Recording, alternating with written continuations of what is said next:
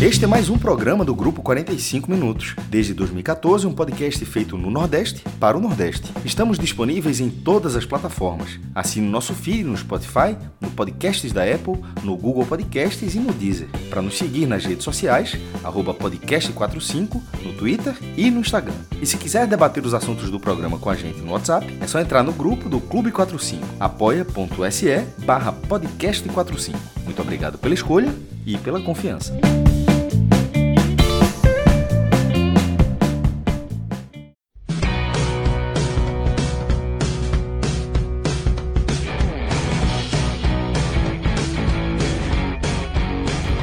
Sejam todos bem-vindos e bem-vindas a mais um podcast 45 minutos. Eu sou Fred Figueroa inicio esse programa aqui com Cássio Zirpoli, Ciro Câmara, Recife e Fortaleza conectados aqui para a gente analisar essa vitória do esporte 2 a 0 sobre o Ceará. Jogo crucial né, nesse momento do Campeonato Brasileiro da segunda divisão. Um jogo que coloca o esporte momentaneamente na liderança e deixa o Ceará afundado na décima colocação, aumentando o buraco e o trabalho que Guto vai precisar daqui para frente para tentar remar para o Ceará nessa, nesse finalzinho de primeiro turno e no segundo turno conseguir recuperar o espaço, conseguir tentar se reposicionar num bloco da competição onde todos nós é, imaginávamos que o Ceará estaria, né? Não, é, não era ninguém, né, nem com uma injeção extra de pessimismo, quando a gente fez ali o vídeo guia antes do campeonato começar, ninguém posicionaria o Ceará tão longe do G4 depois de 15 rodadas disputadas e nós vamos nos debruçar sobre como o Ceará chegou até aqui e as saídas que Guto vai ter para tentar encontrar o caminho, né? Porque, porra, não dá para colocar nada na conta dele nesse jogo. Ele treinou o time uma vez, pegou, né, pegou o avião, veio para o jogo, fez as mudanças que foram julgadas né, como necessárias, como positivas, mas não teve resposta dentro de campo. E do lado do esporte, um time com duas faces. Tá? E são essas duas faces que explicam ser líder com um jogo a menos, mas não ser o, o líder isolado, não ser um time com imposição, com margem nessa Série B, porque o esporte de casa, o esporte da Ilha do Retiro, rende muito acima do que o esporte quando passa ali né, pelo aeroporto internacional Gilberto Freire, aeroporto dos Guararapes, pega um avião, fica muita coisa aqui no Recife, parece que na bagagem falta parte do futebol, da postura, né, da forma de, de encarar as partidas. Então, são pautas necessárias para esse programa e que a gente vai analisar bastante, tá? Pedro, já chegou o primeiro superchat de Renato Siqueira. Vamos jogar aí na tela. Grande abraço, Renato. Obrigado pela força. E ele diz o seguinte: tá aqui para ver o Fire, no caso, essa pessoa que vos fala, votar em CRH5 como o melhor do jogo. Renato, spoiler. Vai demorar um pouquinho para a gente chegar nessa parte do programa, mas spoiler. Na lista dos três melhores ele vai estar. Certamente. Também se vai estar. Se vai estar na primeira posição, você vai ter que, que segurar um pouquinho aí e acompanhar o programa. Então, é, a gente costuma até fazer a abertura pela visão do vencedor, tá? Mas eu acho que a visão do esporte hoje, ela tem algumas questões que são muito dentro de um espectro que a gente costuma analisar do esporte. Por isso eu queria dar uma invertida nessa abertura e trazer Ciro já para o começo do debate, Ciro. Porque, queira ou não, mesmo com um treino, com dois treinos, havia uma expectativa dessa passagem, dessa transição do Ceará, fim da era barroca, que afundou o time na Série B, que não trouxe nada de positivo para o time, e início da era Guto Ferreira. Como é que você viu desde a escalação? Se a escalação realmente causou uma boa impressão, como foi comentado pela maioria, e como, como você viu o time dentro de campo, né, na partida em que durante pelo menos 70 minutos o Ceará não conseguiu ser muito competitivo sequer contra o esporte. Bom, Fred, ali o início de jogo, que a gente pode, até aquela parte um pouco mais de estudo, até a própria equipe do esporte, na minha visão, não estava tão preparada para como viria o Ceará, com tantas mudanças como as que o Guto acabou processando. E aí a gente vê, do ponto de vista do torcedor, é um time que de fato, no papel, tem muito o que agradar. Você tem esse problema crasso na lateral esquerda, que é, é não ter ali um jogador que se firme na posição, na direita também, mas não ter, sobretudo, um jogador que é o Danilo Barcelos, que não se firma, e aí você teve que recorrer durante muito tempo ao David Ricardo, e aí tem o retorno bem aguardado do William Formiga, que volta, mas é aquilo. É um atleta que é um lateral, mais lateral, portanto, ele não vai te dar muita opção de jogo, até a própria saída dele não é tão apoiada, mas é um alento ter aquele jogador ali. Então, quando a torcida até casou, você está tendo o Guto voltando e tem a possibilidade de, em tese, sanar esse problema da lateral esquerda. Você ter aquele camisa 6 que é nota 6 e que vai passar de média. Fez as mudanças que, a meu ver, eram necessárias no, no meio-campo. Você ter o Kaique, que sempre jogava ali pela direita, era privar o jogador que melhor se adaptou a essa primeira primeira primeiro homem de meio campo, essa cabeça de área. Foi ali onde ele melhor rendeu, é onde ele tem mais gás e acaba colocando o Kaique ali, também o Zé Ricardo. E usou o ataque com o, ah, claro, sofreu com a ausência do Chay, mas usou o ataque, que é o que melhor engrenou no ano. é o esquema que com o Morínigo deu certo, com o Eric, o Janderson espetados e o Vitor Gabriel um pouco mais centralizado, né?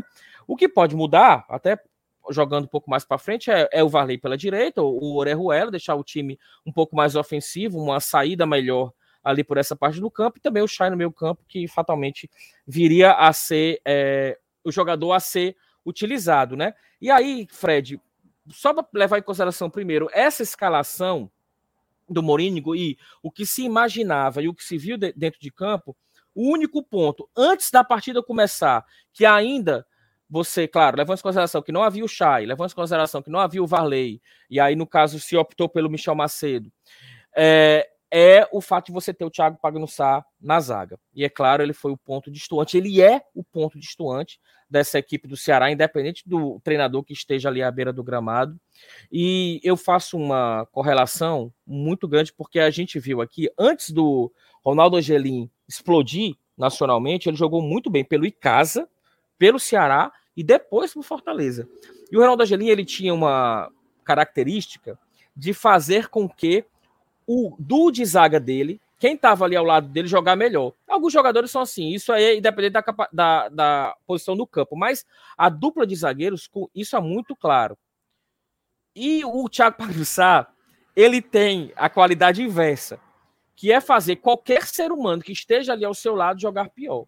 Então, na realidade, quando a gente fala que dessa equipe, que o, dessas peças que o Guto tinha em mãos, a única que de cara você poderia questionar é o Thiago Pagunçá e por, e por é, consequência também o Léo Santos. Quem tivesse ali ao lado dele, não, a gente sabia que ia ter um problema. E isso depende da saída de bola. E claro que isso resultou em problemas nos principais lances, sobretudo no primeiro tempo da equipe do esporte.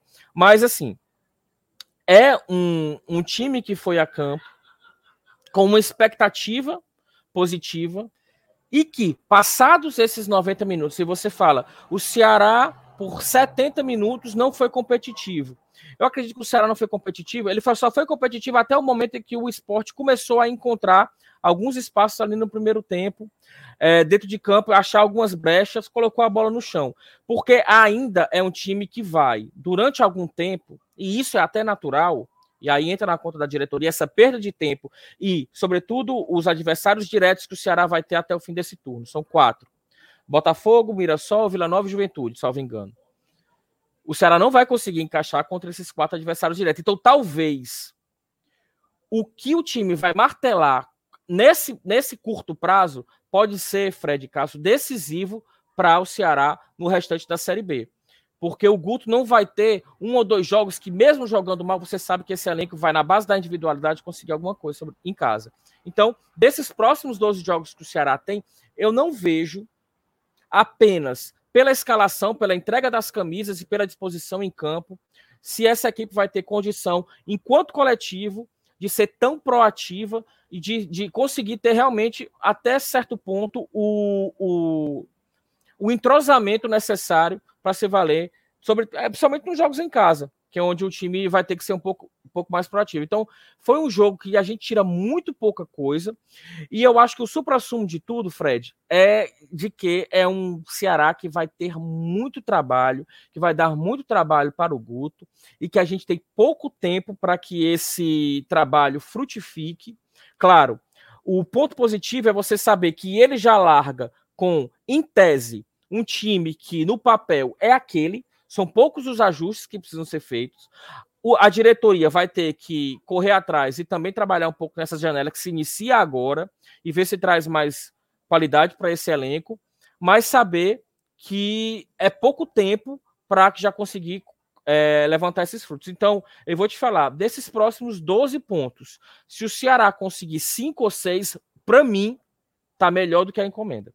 Eu não acredito que o Ceará vai conseguir mais do que isso, principalmente porque a gente está pegando equipes que não estão em cima da tabela porque o Botafogo está um atrás. Mas se você pegar a própria tabela, o próprio Botafogo, o CRB que está atrás do Ceará, são duas equipes que, por exemplo, vêm num viés de alta bem melhor do que o Ceará, em todos os aspectos, entendeu? Ciro, a gente está com o nosso sistema, né, o Power BI que Pedro montou já aqui na agulha, e eu estava até guardando para trazê-lo mais para frente ao longo do programa, mas você já, já tocou em alguns pontos interessantes e a gente pode e a gente pode dar uma olhada nele agora aqui, tá? Pedro, já pode jogar na tela, eu já estou fazendo uma busca em cima do que do que Ciro acabou de falar, tá? Então a gente já está vendo aí na tela que é o desempenho do Ceará, né, no turno. E eu vou até dar um zoom para ficar mais fácil, para que todo mundo possa ver. Tá? Deixa eu só ajustar aqui um pouquinho. Veja só o que Ciro estava falando. Restam quatro jogos para o Ceará. Tá? Os quatro jogos são contra times que estão, três deles da sétima até para frente, né? Juventude, Mirassol e Vila Nova. E o outro, o outro jogo contra o Botafogo, que queira ou não, é um time do bloco intermediário, do bloco do próprio Ceará nesse momento do campeonato. E aí, Ciro, a gente olha para esse esse quadro e percebe que contra times desse perfil, o Ceará coleciona derrotas, né? E derrotas contundentes. 2 a 0 para o Sport, 3 a 0 para o Novo Horizontino, 2 a 0 para o Vitória, 3 a 0 para o Guarani, 3 a 1 para o CRB. Né? Os pontos somados do Ceará são mais localizados na turma de baixo, com exceção das vitórias sobre Criciúma e Atlético Goianiense. Né? Então, duas esse surpresas. quadro mostra um pouco do que você falou, né? É, não à toa duas surpresas fora de casa, assim, completamente fora da curva. Até mesmo o nível de imposição que o Ceará teve contra o Atlético Goianiense e o jogo muito maduro diante do Criciúma. E aí, Fred, isso só ressalta a falta de planejamento da diretoria e o quão é inacreditável você ter aberto mão do período de preparação que a data FIFA poderia te propiciar. É, tá passando aqui um monte de ônibus aqui, eu não tô, eu não tô na capital, não tô em Fortaleza, eu tô num, numa praia aqui do lado, incrível, incrível, mas tem muito ônibus passando essa noite aqui no, no litoral, aqui na Praia do Cumbuco. Então pode ser que entre algum áudio, algum barulho aí. Relaxa, meu velho, mínimo. Pois é. E aí, e aí, enfim. É, então, na minha opinião, quando a gente avalia não só o retrospecto do Ceará, mas saber que depois do, da, da data FIFA, em tese, o rescaldozinho que o Ceará tinha, ou digamos assim, o, o que o Ceará poderia, de alguma maneira, é, é, ainda capitalizar em termos de pontos, seria uma largada muito rápida, que era logo na, na, no primeiro jogo depois da data FIFA, portanto tinha que estar na ponta dos cascos, e depois já vinham cinco pedreiros, ou seja, cinco times que estão ou acima do Ceará ou ali muito próximos, que são do campeonato que o Ceará está disputando.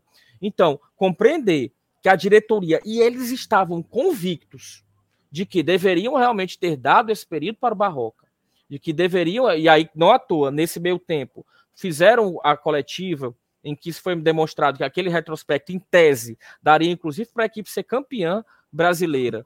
Fizeram também, soltaram, que é raríssimo, é, imagens para a imprensa, até de treinamentos táticos e técnicos da equipe. Então, você via jogada de bola ensaiada, a assessoria soltou imagens para a imprensa. Você via treinamento um para um do, por exemplo, do Zé Ricardo, jogadores fazendo treinamentos individualizados e soltaram essas imagens. Então, era uma convicção de que estamos utilizando bem, estamos de alguma maneira até justificando para a torcida esses 15 dias, de como o trabalho tem sido intensivo, de como o trabalho tem sido diferenciado, de como o nosso assim, interna corporis aqui dentro do clube está sendo bem tocado e agora a gente vai colher os frutos. Então o que a gente percebe é que é um Ceará que perdeu tempo, é um Ceará que agora joga a bomba na mão do Guto, vai pegar adversários que fatalmente, se não estão no melhor do seu momento, mas estão se ajustando. Como é um Botafogo que começa a reengrenar na, na competição, também buscando pontos fora de casa. É um CRB que vem muito bem. Começou, na realidade, essa toada positiva ganhando do Ceará, foi um, um resultado impactante para eles. E assim, para além de um Vila Nova que vem muito positivo ali na frente, o Juventude também e o Mirassol. Então, é difícil. É uma tabela, Fred, que só comprova a incapacidade do Departamento de Futebol do Ceará de ter pensado, não vou nem dizer a médio prazo, não, a curtíssimo prazo, e ter dado mais esse período para o Barroca. Porque agora, claro. Pode ter sido, essa... pode ter sido decisivo.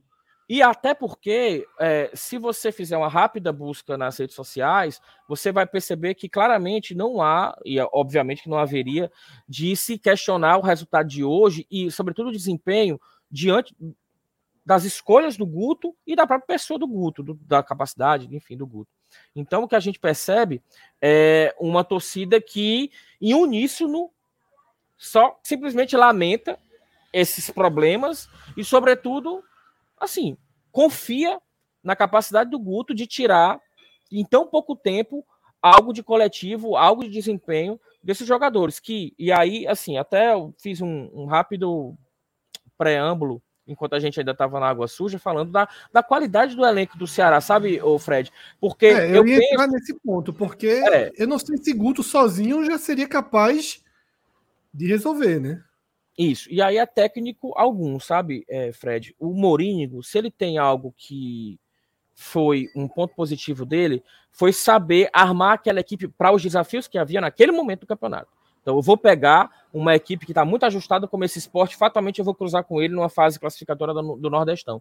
Eu tenho que espelhar o meu time de acordo com as fragilidades do Fortaleza para eu ter alguma chance, tanto no, na, na Copa do Nordeste, sobretudo no Campeonato Cearense. Então ele fez isso muito bem. Mas no que ele fez muito bem, ele, de alguma maneira, adequou a equipe a jogar apenas um, em um estilo. E a gente não viu esses atletas do Ceará jogando em outras circunstâncias. Por isso que eu acho, até Fred, quando o Barroca entra e ele começa a armar essa equipe num 4-4-2 ou no 4-2-3-1, eu não acho que ele fez errado, não. Eu acho que quando você tem jogadores de meio campo, ele resgata o Chay, por exemplo, traz o Jean Carlos para ser um jogador mais efetivo, deixa o Castilho, talvez não encontrou bem um local para o Castilho nesse time que ainda daria para jogar com o Chay e com o Jean Carlos também. Eu acho que ele quis sempre guardar ali um dos três com um toque mais de qualidade para uma segunda etapa. Mas eu, eu acho que o, a, a missão do Guto nesse momento é, nesse elenco que se não tem, tem, tem carências graves técnicas em algumas posições, sobretudo as duas laterais e o do de zaga, que não consegue encontrar ali uma formação ideal. Eu acho até que se o Luiz Otávio voltasse, ele teria condição de ter um jogador que tem uma melhor saída de bola ali, não seria algo tão nocivo como é ter o Thiago Pagnussá. Não é nocivo, é constrangedor ter o Thiago Pagnussá com a bola no, com a bola no pé nesse momento que ele, que ele atravessa. Então o Ceará tem essas carências. E eu penso que também, para além dessas carências, o, o Guto tem no elenco peças que ele vai começar a rodar e vai conseguir tirar, e ele já fez isso, já fez resgate de alguns jogadores na passagem anterior pelo Ceará. Ele tem condição de dali conseguir fazer uma equipe mais competitiva. Fatalmente. Talvez fazendo uma mescla desse time que hoje ele joga, que em tese é um pouco mais espelhado com o que o Moringo fez na, nessa primeira parte do campeonato e também trazendo um meio campo um pouco mais recheado, é porque é um Ceará que precisa ter mais a bola é, para essa fase do campeonato, porque vai precisar ser um pouco mais proativo, vai, vai ter que ter um pouco mais a bola até para minimizar os erros que possam vir. Claro, ter um pouco mais a bola não significa necessariamente você ficar tocando, sanfonando essa bola ali entre os zagueiros, esperando apenas a hora, a hora em que o erro vai ser cometido e que os atacantes do time adversário vão te pegar é, enfim, desprevenido, né? Que é o que tem sido, que é o que se, o que se viu nessa equipe do Barroca, Fred. É, deixa eu passar aqui um número só para deixar claro do tamanho, né, da bronca que Guto Ferreira pegou, tá? Guto Ferreira, é, quem fez isso foi Arthur, né? Arthur que é o nosso novo integrante do podcast, né? Fez a estreia semana passada oficialmente, já tinha participado é, como convidado especial algumas vezes, e ele levantou os acessos de Guto assumindo o time durante a Série B, né, que é o cenário do Ceará agora. Ele tem três acessos nessa, nessa condição, de pegar o barco andando. Na Ponte Preta, ele assumiu na 13 terceira rodada e a Ponte Preta estava quatro pontos abaixo do G4. No Bahia de 2016, ele também assumiu na 13ª rodada e também a quatro pontos do G4. Eu considero que esses dois, essas duas campanhas são os referenciais que a gente tem para o que a gente vai analisar aqui. Porque o terceiro acesso dele foi com o Inter, mas o Inter ele assumiu logo na quarta rodada, dois pontos do G4, quarta rodada, tá todo mundo muito próximo. Esse Ceará, ele vai assumir assumiu nessa 15 rodada, né, ainda que de forma muito corrida, mas na 15 eu vou até jogar a 16 já que foi derrota. Tá? Ele vai começar a colocar a mão na massa na 16 rodada com um time de 8 a 9 pontos longe do G4. É um dano bem, bem, bem considerável. Tá? Eu acho que vai até para além do que ele pode fazer no Ceará. Eu acho que agora o caminho do Ceará para o acesso, a não ser que vire uma máquina né, de sair ganhando sequências de, de cinco vitórias, de sete vitórias, como a gente viu o Novo Horizontino fazer, por exemplo. Ou o Ceará entra numa curva de muito, muito, de altíssimo desempenho, ou vai depender também de uma redução dessa turma de cima. Porque Estilo o ritmo, vitória. É, se o ritmo ficar o atual, a remada do Ceará é quase quase impossível, né? Vai precisa, precisa contar um pouquinho com o balanceamento de pontos em cima, né? É, ou então encaixar uma, uma sequência dessas que a gente já viu nessa competição. Veja só, é muito bizarro, mas já aconteceu. Cinco vitórias do Vitória, cinco do Juventude, é, sete do Novo Horizontino, veja, estou dizendo que esse é o caminho, estou dizendo assim, que se acontecer algo disso, a gente já viu três vezes nessa competição, aí entra. Agora, não seguindo pelo ritmo normal, que é o que o Fred está falando, e for simplesmente só um passo, acelerou um pouquinho no ritmo, no ritmo normal, é muita coisa para tirar. Mas veja só, seria muita coisa para tirar se o sarrafo já estivesse baixo, se o aproveitamento, tipo, a diferença absoluta fosse a mesma, mas o aproveitamento que está no G4 fosse menor, você consegue imaginar, você vai acelerar e os outros eles não estão tão bem. Mas é, é, nesse caso é ter uma diferença muito grande de times que estão que pontuam num ritmo muito forte, que pontuam no ritmo onde a gente não está muito acostumado. Mas é, e, para além de para além jogos, quem perdeu menos perdeu três jogos, pô. E para além do aproveitamento é o número de times. É porque uma coisa é, você está 8, 9 pontos. É, e você está em sexto. Outra coisa é estar tá 8, 9 pontos e você está em décimo, entendeu? Então, é, realmente é, é bem complicado.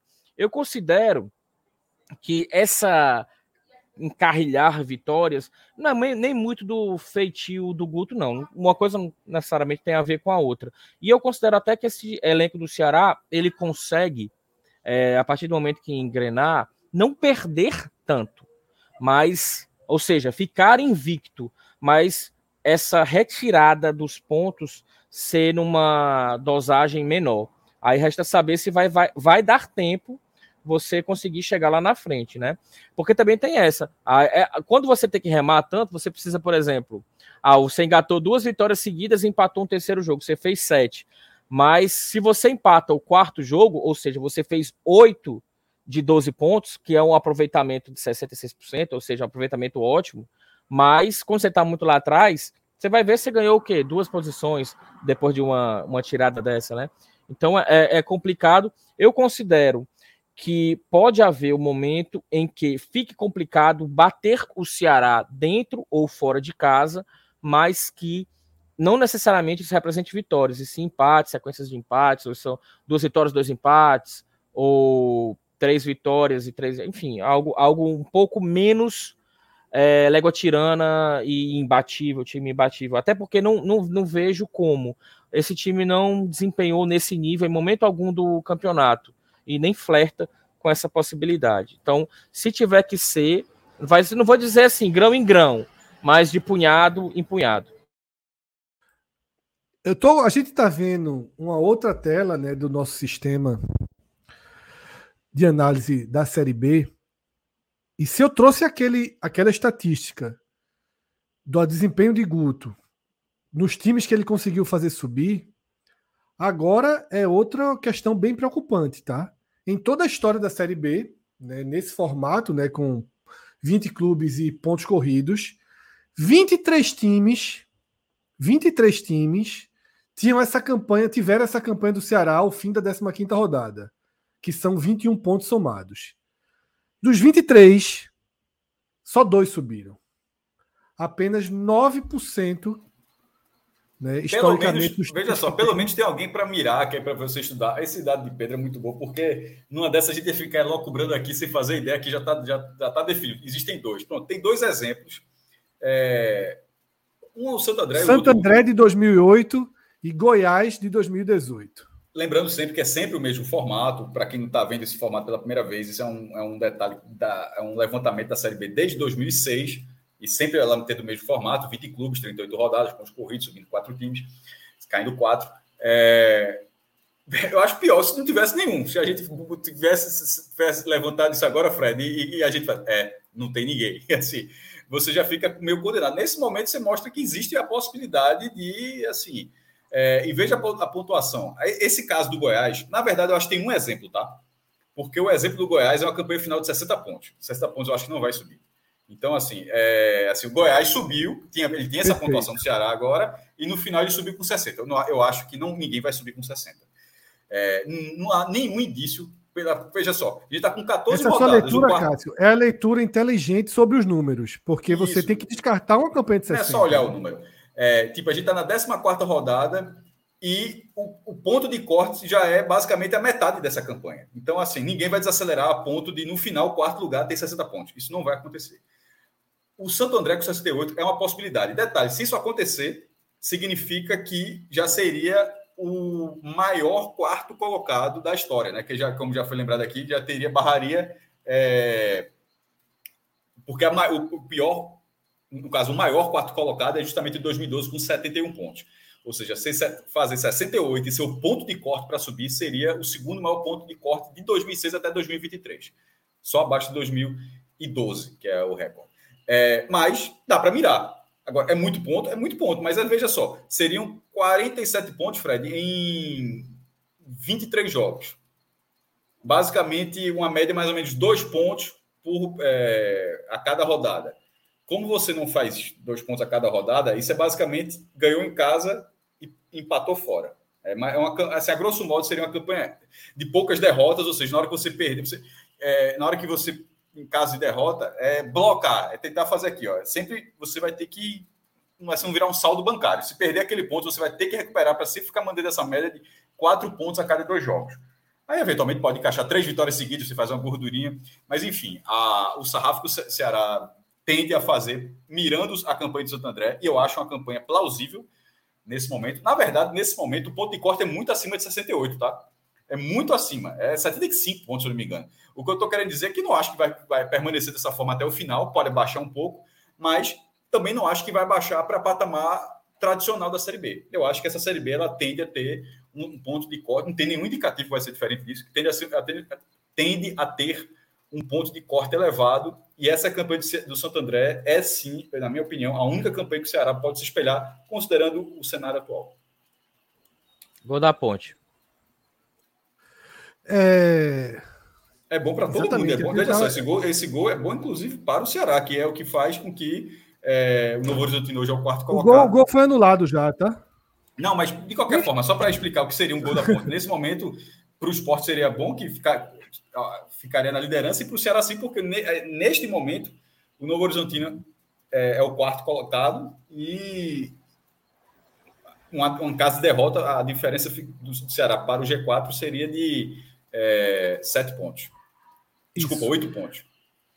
Pedro, tem alguns superchats na tela, tá? Eu queria começar pelo senhor Davidson, porque é relacionado ao Ceará. Os outros que a gente já recebeu são relacionados ao esporte. A gente joga mais na frente do programa. Davidson diz o seguinte: Ceará já deveria iniciar o planejamento para tentar subir no ano que vem, pois esse ano já era. Tá? Cauê Diniz também se juntou a gente aqui. Então, nosso programa agora conta também com Cauê. Ciro, Davidson tá um pouquinho. tá jogando a toalha um pouquinho cedo demais, né? Por mais que eu tenha trazido a estatística de que Guto nunca teve pela frente um desafio tão complicado como esse na Série B. O máximo que ele tinha tido era quatro pontos de desvantagem na 13 terceira rodada. Agora são de 8 a 9 pontos na 16 sexta. Bem complicado. E por mais que a história só indique dois acessos para quem tinha 21 pontos na 15 rodada, mas como o Cássio analisou corretamente, desses dois acessos, a gente já descarta o do Goiás de 2018, porque esse ano, com 60, não sobe. Né? A gente vai é, discutir é, se 63, 64, mas 60 não sobe. Então tem o Santo André lá de 2008 como exemplo único. Mas, deixando o passado distante de lado e o passado recente de Barroca de lado, de onde é que, que a gente puxa a fé para não entrar nesse cenário que Davidson falou, de já começar a pensar em 2024? É, mandar um abraço aí pro Davidson, agradecer o superchat e dizer assim que é porque, Fred, quando a gente olha aqui a, a tabela das, das equipes que, que pontuaram nessa mesma pontuação do Ceará essa altura do campeonato, você vê, e até quem está acima do Ceará, o alento, não vou dizer se é um alento ou é uma ilusão, é você compreender que ainda tem de onde tirar das peças que o Ceará possui.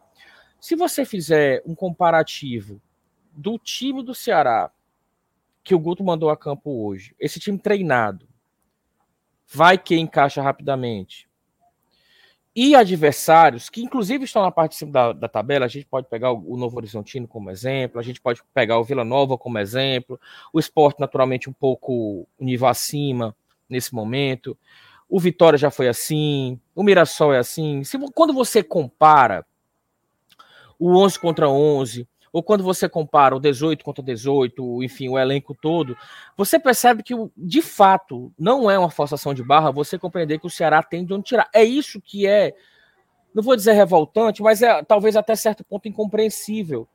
É, o quão fora da curva esse elenco tem desempenhado e o que fatalmente isso não pode ser retirado da conta da diretoria. Eu acho que a própria diretoria não seria incapaz de também não fazer essa meia-culpa nesse momento. Então, eu acho que eu acho que é isso que mantém ainda a perspectiva de que, para além desses 9% de aproveitamento nessas circunstâncias no histórico da competição, o Ceará teria de onde tirar.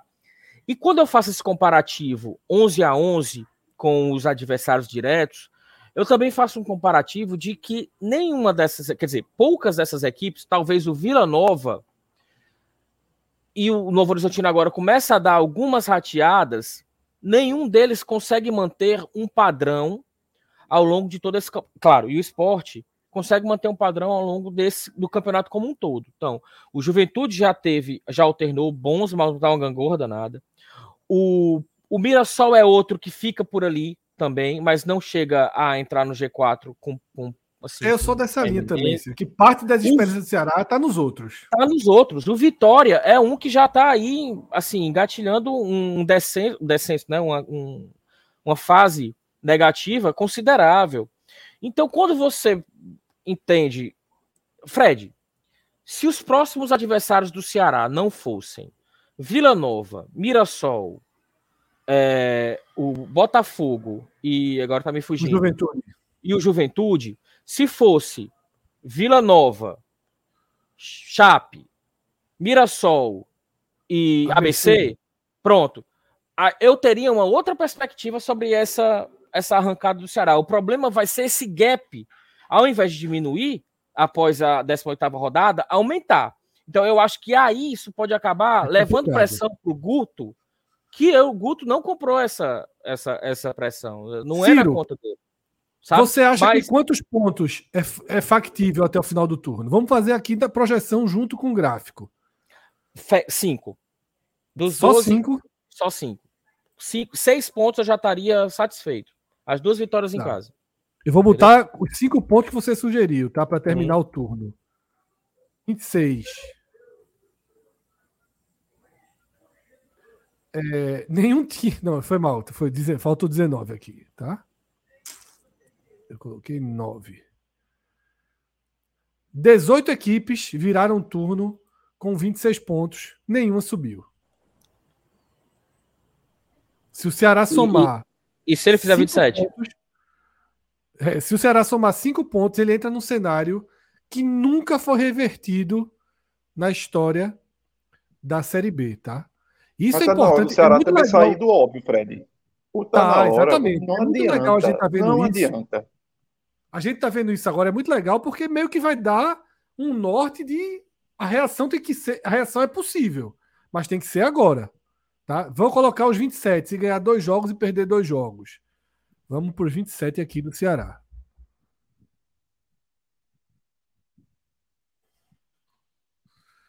Um 27 já volta para o cenário atual. Tá?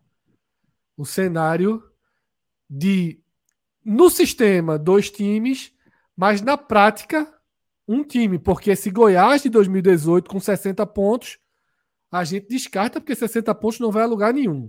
Os 64 do Paraná de 2017 aqui já são mais factíveis, tá? Eu acho que 64 dá para acreditar que, que, pode, que pode acontecer, tá? Então, Ciro, já tem pelo menos uma missãozinha aí para não ser uma exceção histórica de, dessas duas vitórias, né?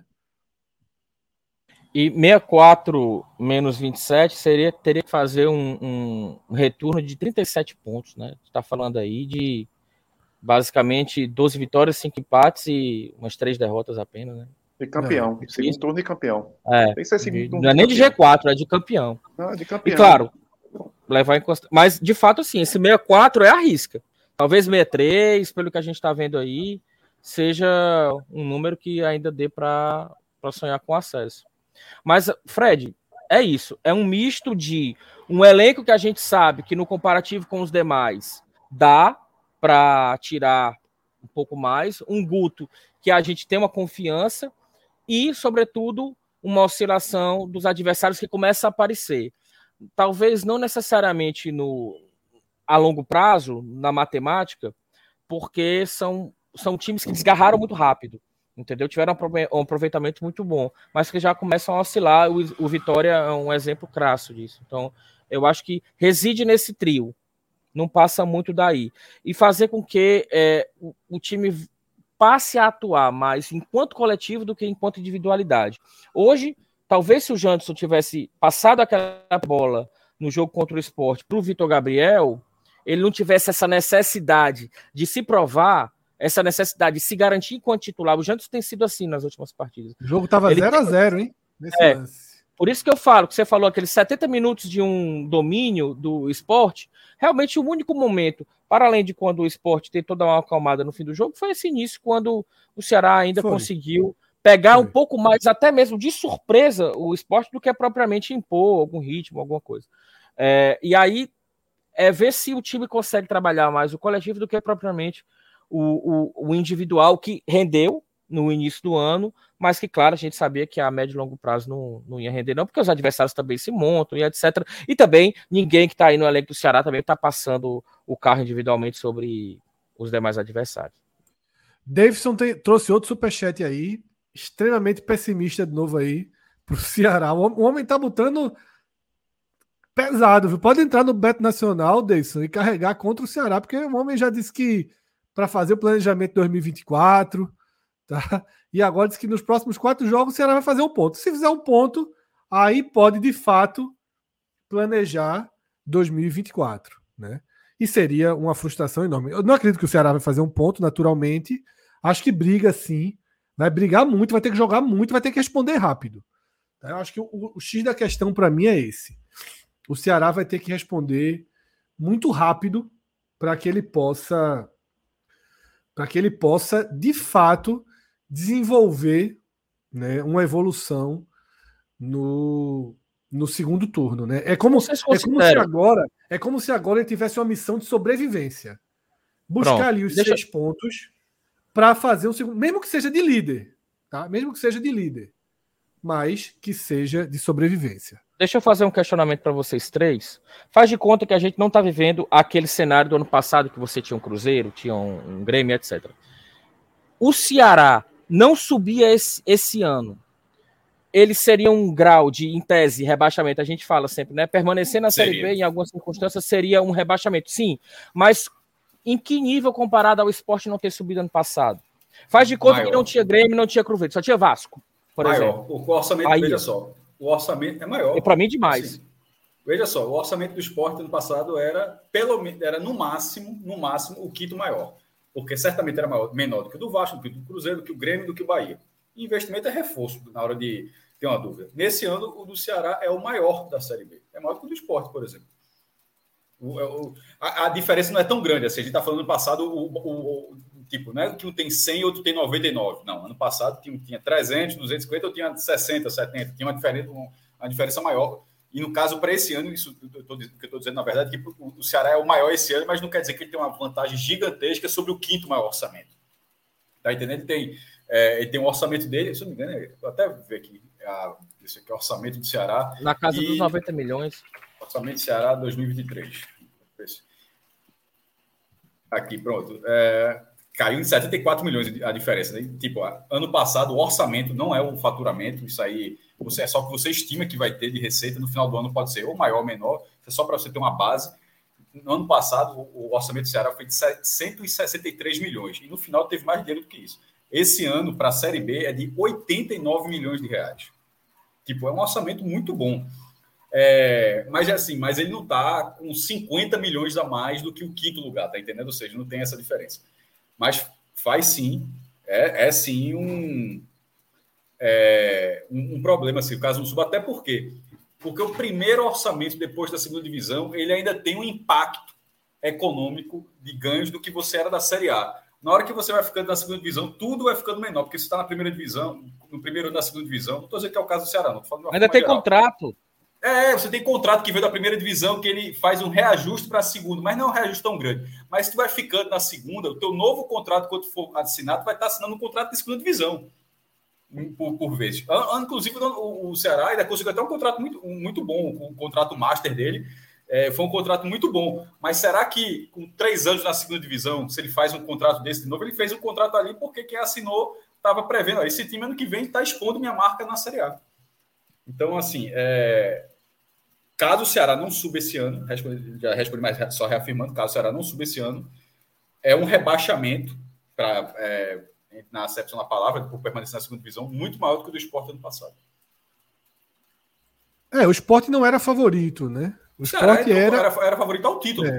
Era, era, assim. Isso. O esporte era o principal, o principal desafiante, digamos assim, dos quatro que teriam. Foi de certa forma, embora tenha terminado em sétimo, né? É, ainda que tenha sido sétimo, foi ele que flertou, que entrou, passou boa parte do, do campeonato no G4 e tal. O Ceará. E outra coisa, né, que a gente nunca pode, nunca pode deixar de considerar. Eu sei que para alguns esse assunto é mais delicado, para outros não é, mas eu não considero nunca, eu nunca vou deixar de colocar na balança.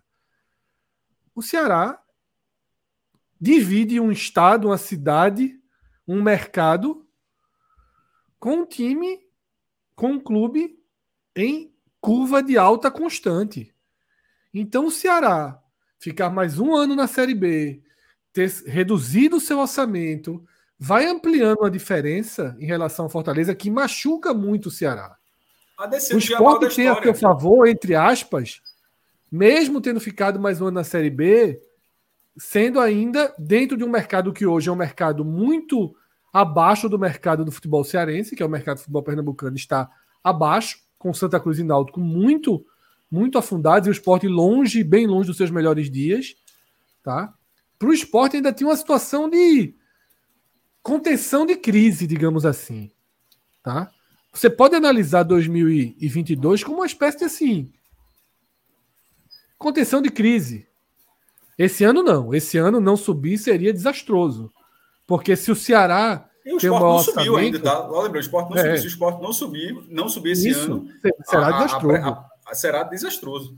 Agora mais ainda, até porque se considerava que o Ceará seria um time acima, que o Atlético Goianiense seria um time para estar ali ao lado do esporte, esses dois estão abaixo, ou seja, o esporte tende a fechar o primeiro turno com uma vantagem considerável sobre os dois maiores potenciais Fred, de receita. Deixa, deixa, eu só dar um número pra, pra de receita para deixar mais, mais claro. É, em 2023, o Fortaleza na A e o Ceará na B foi a maior diferença econômica na história dos dois, seja qual for o lado. Porque quando o Ceará esteve na A e o Fortaleza chegou a estar na C, é, isso não, não era, não, não, não tinha. Desse ano, com, segundo os orçamentos, a diferença de quase, de um orçamento para outro, de, de quase 120 milhões de reais. E aí, o que eu estou falando de quando você vai ficando mais tempo em, em, cada divisão, você vai ficando mais naquele patamar, significa que Fortaleza está encaminhando para permanecer mais um ano na primeira divisão, seria o recorde do Nordeste na, nos pontos corridos, seria o sexto ano. Mas caso o Ceará não suba e caso o Ceará e o Fortaleza permaneça, espere uma diferença muito maior do que 120 em 2024. Não pelo crescimento do Fortaleza, mas também por isso, mas pela possível baixa do Ceará, porque você não consegue, você não, você não passa muitos anos. É, o primeiro ano sim, mas do segundo para frente você não, você não consegue sustentar muito isso. O engajamento é menor. Tem, enfim, se você for colocar colocar na, na balança aí, na, na, balança, uma hora você começa a ter a, a, se moldar, no pior sentido da palavra, a segunda divisão. Então, para o Ceará, assim como está sendo para o esporte esse ano, tá? Está sendo para o esporte esse ano. Não, não fosse a classificação da Copa do Brasil e a campanha na Copa do Nordeste, assim, é, estaria, pior do que, do que o ano passado. Que ainda, ainda tem. Pra, pra, e para outro detalhe, até as suas peças são mais valorizadas. Por exemplo, ano passado o esporte conseguiu vender 29 milhões de reais os seus jogadores, porque eram uma, um resquício da Série A.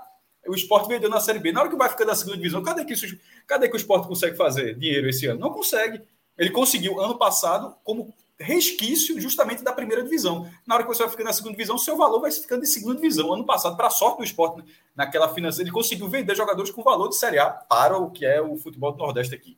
Enfim, é, seria um dano muito grande muito grande mesmo para o Ceará, que passou tanto ano se reconstruir para alcançar um patamar tão bom. Passar, o Ceará não, o Ceará não estava economicamente, administrativamente, seguindo o caminho para achar que numa segunda divisão como essa que ele não subiria.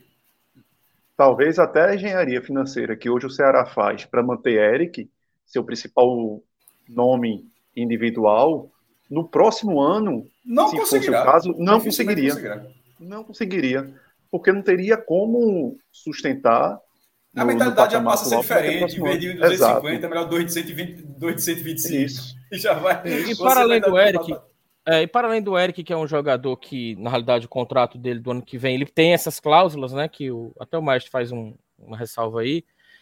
É trazer alguém realmente de que faça uma diferença técnica para uma Série B, você já estando é, na Série A. O que, que eu digo que é fazer uma diferença? É alguém realmente de nível de Série A que vai jogar na Série B e que você, como um, um contender, né, como realmente uma, uma equipe que quer fazer um esforço extra, você vai trazer esse cara que ele vai compreender, que vai receber talvez até um pouco menos do que o padrão Série A, mas que para o padrão Série B já seria para além, né? Porque o, o Eric é um cara que, na realidade, o contrato dele só teve o reajuste básico da cláusula. Então, não sei nem até que ponto teve tanto essa engenharia para mantê-lo. O, o, o que haveria, por exemplo, se faz de conta que o Marinho continuou, ou então faz de conta que o Marinho não deu certo no Fortaleza, e que o Ceará, no próximo ano, aí sim, uma equipe consolidada em Série B vai tirar o, Marinho de uma equipe de Série A. Então, assim, já seria uma, uma, uma complicação maior, porque, quer queira, quer não, o Eric ainda estava ali e, e, o salário dele não era dos maiores em relação ao, à equipe do ano passado, não. Não que ele ganhe pouco, né? Comparativo aí com a média da Série B. Ganha muito a Michel Macedo, por exemplo. Sabe? Não existe. Esse aí não teve redução de salário.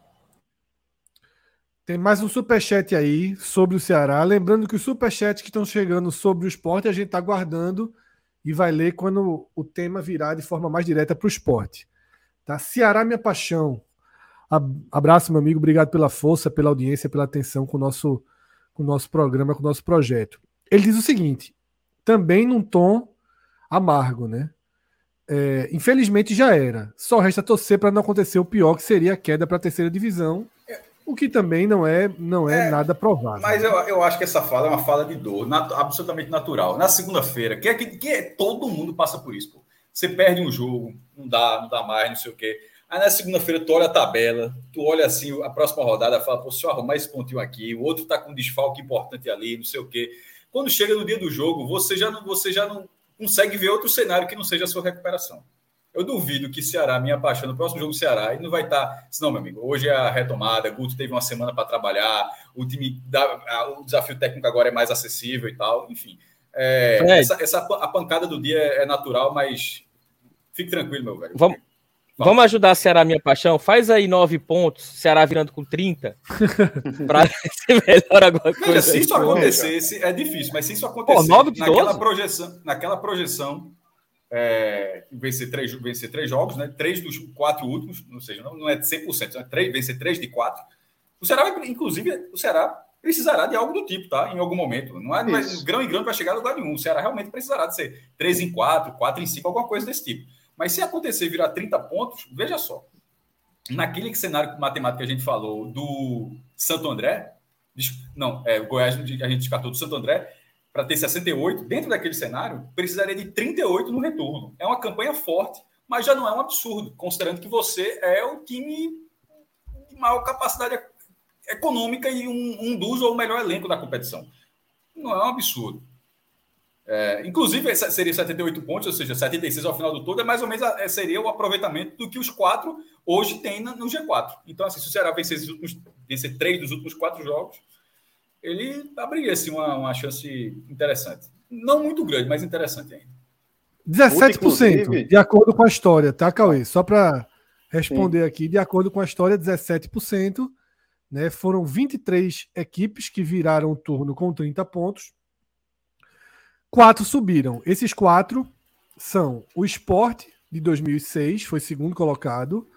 O Grêmio Barueri, de 2008 foi quarto colocado, o América Mineiro de 2010 e o Vitória de 2007. Só, ach, Aí, só achei ruim, só achei ruim que a maior campanha no retorno foi 34 pontos. Foi 34 pontos. Isso é ruim. E é, para quem somou 30, né? E a gente descarta o Vitória imediatamente, 59 pontos, não vai subir. 63, 64, aí aquela história que a gente conversou já nesse programa para o Ceará subir, ou vira uma máquina, ou vai contar com a queda de rendimento considerável da turma de cima, que aí o 64, 63 pode voltar a acontecer, né? É isso. Desligando o motor, né, Fred? Porque no, no Mas não é impossível, não, viu, Cauê? Não é impossível. Não, eu não desacredito também, não. O perfil Fred, do time sugere essa isso. possibilidade. Não são aquela times corridinha. Cauê, aquela corridinha de Fórmula 1 que os caras estão ali só fazendo a dobradinha na frente, Sim. aí um derrapa, bate no outro e sobrou para a. Ferrari. A Mercedes, eu a não Red Bull, já tô, aconteceu isso. eu não tô tão descrente que nem muitos dos torcedores do Ceará. Lógico, a derrota é doída demais. Mas o, o, o que é que muda do Ceará de ontem, com a chegada de Guto e até um certo otimismo que se tinha do torcedor do Ceará, para o de hoje pós-derrota? Perdeu-se a rodada. Perdeu-se, ok. Mas, além disso, veja, tem todo o início de trabalho que você tem que olhar pela frente. Tem todo um potencial de time que o Ceará pode ter. Agora, lógico, você, Guto vai ter que ser um Guto diferente do que ele é. Ele não pode ser aquele Guto que, fora de casa, o empate é bom. Ele não pode, ele tem que esquecer isso. Ele tem que ser um Guto que tem que ter ambição. Porque o Ceará, hoje, no óbvio, que se antes, no início da competição, se o Ceará fizesse o óbvio, subia, hoje o óbvio não, não resolve o Ceará. Então, hoje, o Ceará, para fechar o primeiro turno, ele tem que vencer três. Para começar a minimizar os danos que ele deixou lá para trás. É possível? Eu acho que é possível. Eu acho que é possível porque esse time do Ceará é muito forte. Eu acho que é possível que esse time do Ceará, se a competição começasse hoje com esse time, se, não, se você não olhasse é, esse passado recente do Ceará, você apontaria e diria que o Ceará, com esse time, se tivesse tudo zerado, poderia ser o campeão de um segundo turno da Série B. Então, por isso que eu confio no Ceará. Agora, Guto vai ter que não só mudar um pouco da sua mentalidade fora de casa, como tomar decisões chatas. Algumas ele já começou a tomar, mas não adianta ele sair mudando sete e deixar o pivô de grande parte dos problemas defensivos do Ceará em campo, porque é o capitão do time. Então, ele vai ter que tomar decisões hum, mais nas, nas raízes do problema e não tentar blindar algumas peças por serem é, terem moral no passado no clube e moral com ele.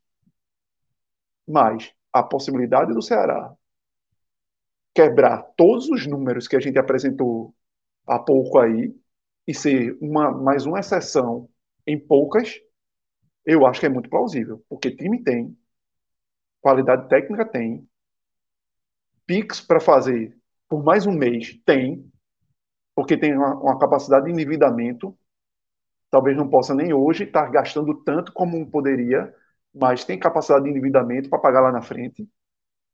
Agora o Ceará precisa resolver. E resolver. Um que tem, resolve. Um que tem hoje, o Ceará já resolve. Agora vai precisar contar um resolve pouco mesmo, com Cauê. Resolve mesmo, Resolve, resolve, Fred. Resolve. Resolve. A distância é longa. Isso, isso é verdade. Mas resolve, porque eu não acredito que o ritmo de Novo Horizontino, Vila Nova. Eu também não. E o próprio eu Vitória também. continue como esse. Talvez não fique naquela, naquele patamar de, de a gente fazer conta para se classificar com 61, 60. Talvez não. Mas o patamar de que essa turma tava era muito forte, pô. E é um patamar para uma maratona, que é uma Série B, que esses times não tem. A gente vê o esporte sofrendo com o banco. Imagina esses times, pô. Tem que estar tá tudo muito certo. Quando o Vila jogou um clássico e estava até bem contra o Atlético Goianiense, mas algumas coisas não acontecem, toma o gol antes, ou, ou, o próprio Vila que a gente brinca, não tem um jogador a mais em campo, começa as coisas a não funcionar tão, tão bem. O Vitória começou a perder algumas peças essenciais ali, porque às vezes falta no elenco algumas coisas que são necessárias, tanto que os caras estão correndo para reforçar o elenco aí. Vai faltar, possivelmente vai faltar perna, só se, só se tiver muita sorte de não ter lesão, de não tomar muito cartão, vários fatores que, que ajudam, de alguma forma, a, a consolidar alguns resultados. Como o esporte vai ter que sobreviver a algum, talvez as próximas rodadas, com um Jorginho estourado, com um Love estourado, com um Juba talvez não 100%, com o Facundo que era titular que não volta. Ou seja, talvez o esporte numa próxima partida tivesse ameaçado não ter seu, seu, sua linha de ofensiva, que era a linha ofensiva que no primeiro trimestre voou. a linha ofensiva que, que fez boa parte desses quase 100 gols, se não já passou aí dos 100 gols que estava próximo de ter.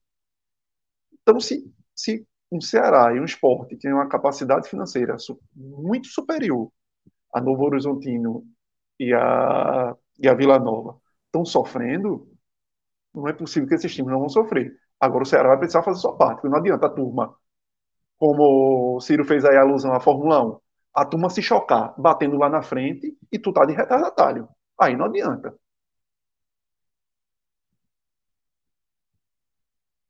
A gente tem mais alguns superchats, tá? Ceará minha paixão, que tá entrou um pouquinho no humor aí, tá? É... Ainda não, a partir do, do próximo, né? Ele já disse o seguinte: acho que deveríamos já vender o Eric agora. Caso a gente caia para a terceira divisão, não vamos conseguir nenhuma grade cerveja por ele. Mas depois já vou ler logo os dois na sequência. A gente comenta a questão de Eric. Ou desses torcedores do esporte, ele joga um esporte aí com E, né? Grafia incorreta e que foi anos e anos e anos utilizada, inclusive no Diário de Pernambuco, né? Que anos era aquele? Cássio 60, 70? Não, 80. De forma né? errônea, tá? Assim, sempre foi uma polêmica porque o clube. É, acho que até 82, acho que, que 80 mudou, mas acho que foi dos anos 60 até, os, até 1980, 81. É. É, o, o, nome do clube é Esporte em inglês, Esporte Clube do Recife. E aí, a, o Brasil, como país, passou pelo aportuguesamento de muitas palavras Aí o Diário de Pernambuco achou que era que dava para portuguesar nome próprio também. aí, um erro, um erro. É. Aí fez, aí passou, aí, e, e, só parou no dia que o esporte oficialmente foi reclamado. Disse, oh, nosso nome não é esse. Assim, como, como é que me incomodava? É, o, o Ceará, inclusive, não Ceará, Ceará Sporting. É, é. é, é, é Club. Assim, é, mas se alguém começar a chamar Ceará. Também. Não, sim, mas só o nome em inglês, Sporting. Se você fizesse a tradução é, disso e. Porra, é claro que o torcedor do Ceará ia ficar puto da vida. Faz o menor sentido. E não era nem o sobrenome, era o nome do clube. Esporte. Até no jornal ficava estranho. Esporte vence. Como é? Quem venceu o quê? Em qual modalidade, porra? Assim, aí, mas enfim. e ainda tem o último, ainda tem o último superchat do mesmo perfil, né? Prometendo que se o Ceará, se o Ceará conseguiu acesso, o nome do filho dele vai ser 45 minutos. Pode, pode cartório ser. não deixa mais registrar, não, viu? Cartório não deixa mais registrar. Dizer, tá, ele pode até querer, mas o cartório não deixaria. Cartório não deixa mais, não. Mas, de forma correta. É, foi seu Jorge? Quem foi que conseguiu o samba? Foi seu Jorge, não foi? Vou meter nisso, não, irmão. Seu Jorge conseguiu registrar o filho dele como samba. Achei bonito. Achei uma, algo ligado à cultura, cultura nacional, que não seria o caso de 45 minutos. Por isso, pode ser homenagem a Pedro Pereira, que, né, que é o criador aqui do Power BI. Então, caso o Ceará suba, não precisa chamar de 45 minutos, mas pode chamar de Pedro. É, um Pedro Zipoli aí fica de bom tamanho para a criança. Mas. Ciro, eu vou, vou tratar a questão de Eric agora também, também meio na, na questão da, da piada, né? No, mas você faria algum negócio agora para tentar ganhar algum dinheiro ou perder de graça no final do ano? Eu acho que o fundamental é você sanar a, simplesmente essa especulação em torno do São Paulo. Porque no jogo passado, é, eu já, lá no estádio, eu estive no Castelão e já havia é, muita reclamação a cada jogada do Eric essa história que aí vocês fazem o paralelo com o Juba, né? Ah, não tá com a cabeça mais aqui, ah, não tá mais colocando o pé, não tá indo em todas como deveria ir para individual, porque já tá pensando no São Paulo, já tá pensando no ano que vem, ou mesmo é, nessa próxima janela. Então eu acho que o fundamental, Fred, é, é chegar num, num, num momento de deixar as claras, entendeu? Olha, tá aqui, é o pré-contrato, não tem pré-contrato, agora a gente não vai renovar. Aparentemente, é, há uma necessidade, uma intenção do clube de renovar com o Eric, mas ele, enfim, vê aí a possibilidade de fechar. Com, Experiência própria, tá? Experiência própria de alguns casos assim. Eu diria que já pode esquecer, é muito difícil quando o clube muito. deixa e aí. Pois é, mas aí de toda forma, que se chegue e que se comunique e que o jogador deixe claro que ele vai, vai seguir sendo o profissional que ele é, sabe? É, ele, na realidade, ele chega a essa situação de ser especulado, de ser o jogador que é a válvula de escape do clube, que é indiscutível entre esses 11 jogadores do Ceará, porque ele fez por onde, sobretudo nessa temporada. É, a gente podia até avaliar aqui outras questões sobre se ele é um jogador de Série A, entendeu? Se para ele, a carreira dele seria importante simplesmente chegar e ser pensado numa equipe agora, mas se ele for para o São Paulo, ele vai atuar com um treinador que é o Dorival, que é um cara que sabe trabalhar esse tipo de jogador. O São Paulo precisa. Eu não sei se o São Paulo tem condição de pagar, mas o São Paulo precisa de um jogador que quebre linhas, que jogue mais na individual. É um time muito quadrado. É, o que o Ceará tem, o São Paulo não tem. O que o, Ceará, o São Paulo tem, o Ceará não tem. Eu acho que se pudesse, aí, claro, guardadas as proporções e também os patamares, é fazer uma mescla de uma equipe que é mais sólida, ter o meio campo mais encorpado, mas que não tem tanta criatividade no ataque, e fazer o inverso com o Ceará poderia ser, ser uma boa.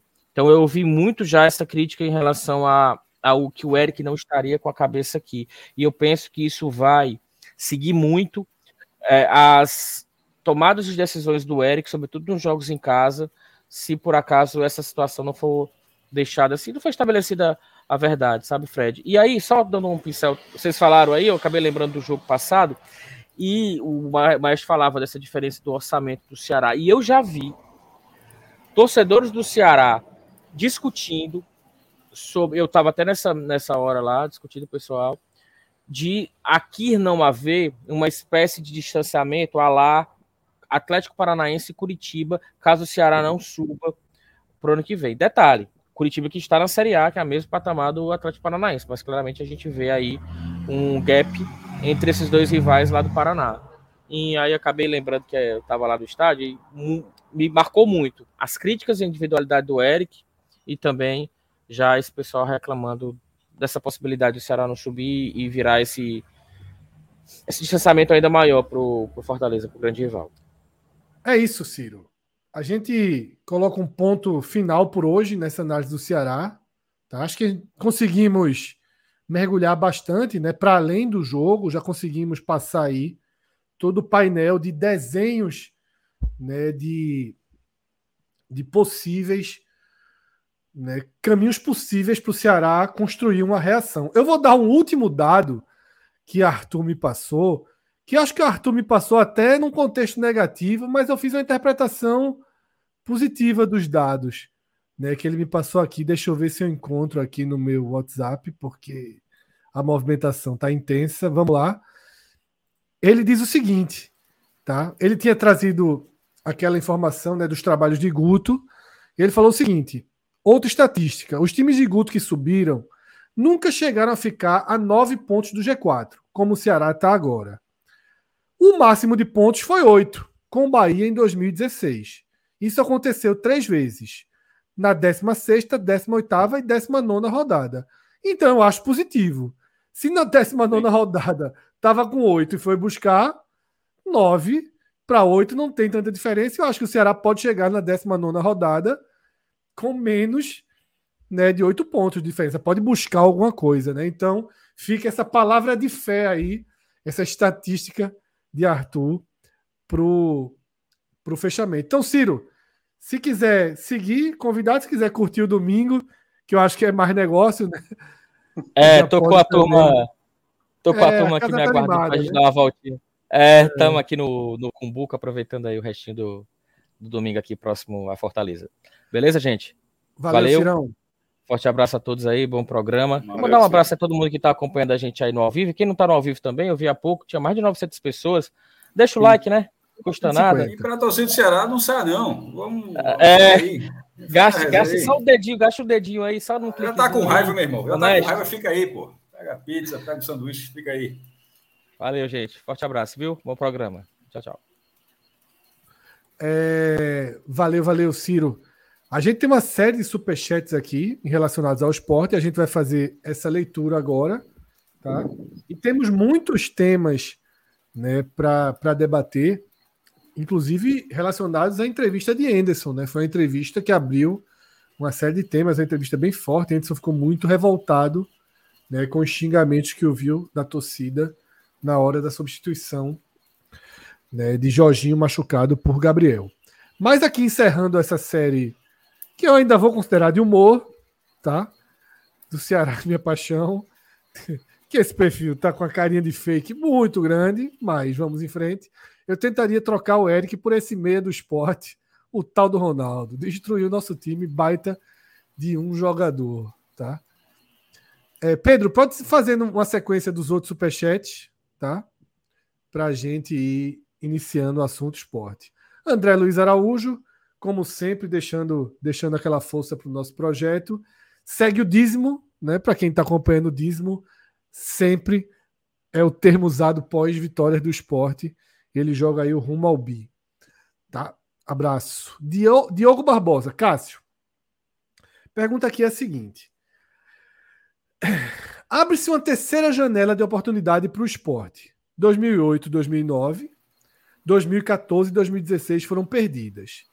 Agora, né, com o possível acesso, os 130 milhões né, da negociação com a Liga e a SAF, né, possível SAF que se desenha. É hora de se tornar um clube de ponta. É, ele afirma que é para se tornar um clube de ponta. E pergunta se a gente concorda. Eu passo para você a pergunta, que você é o que está mais mergulhado nesse lado mais econômico da coisa. Diogo, primeiramente eu gostei do, dos recortes que você estabeleceu, mas acho que o atual tem uma diferença que faz com que não seja que a resposta não seja essa que você falou. Porque tanto 2008 barra 2009 quanto 2014 barra 2016 são recortes a partir do próprio esporte.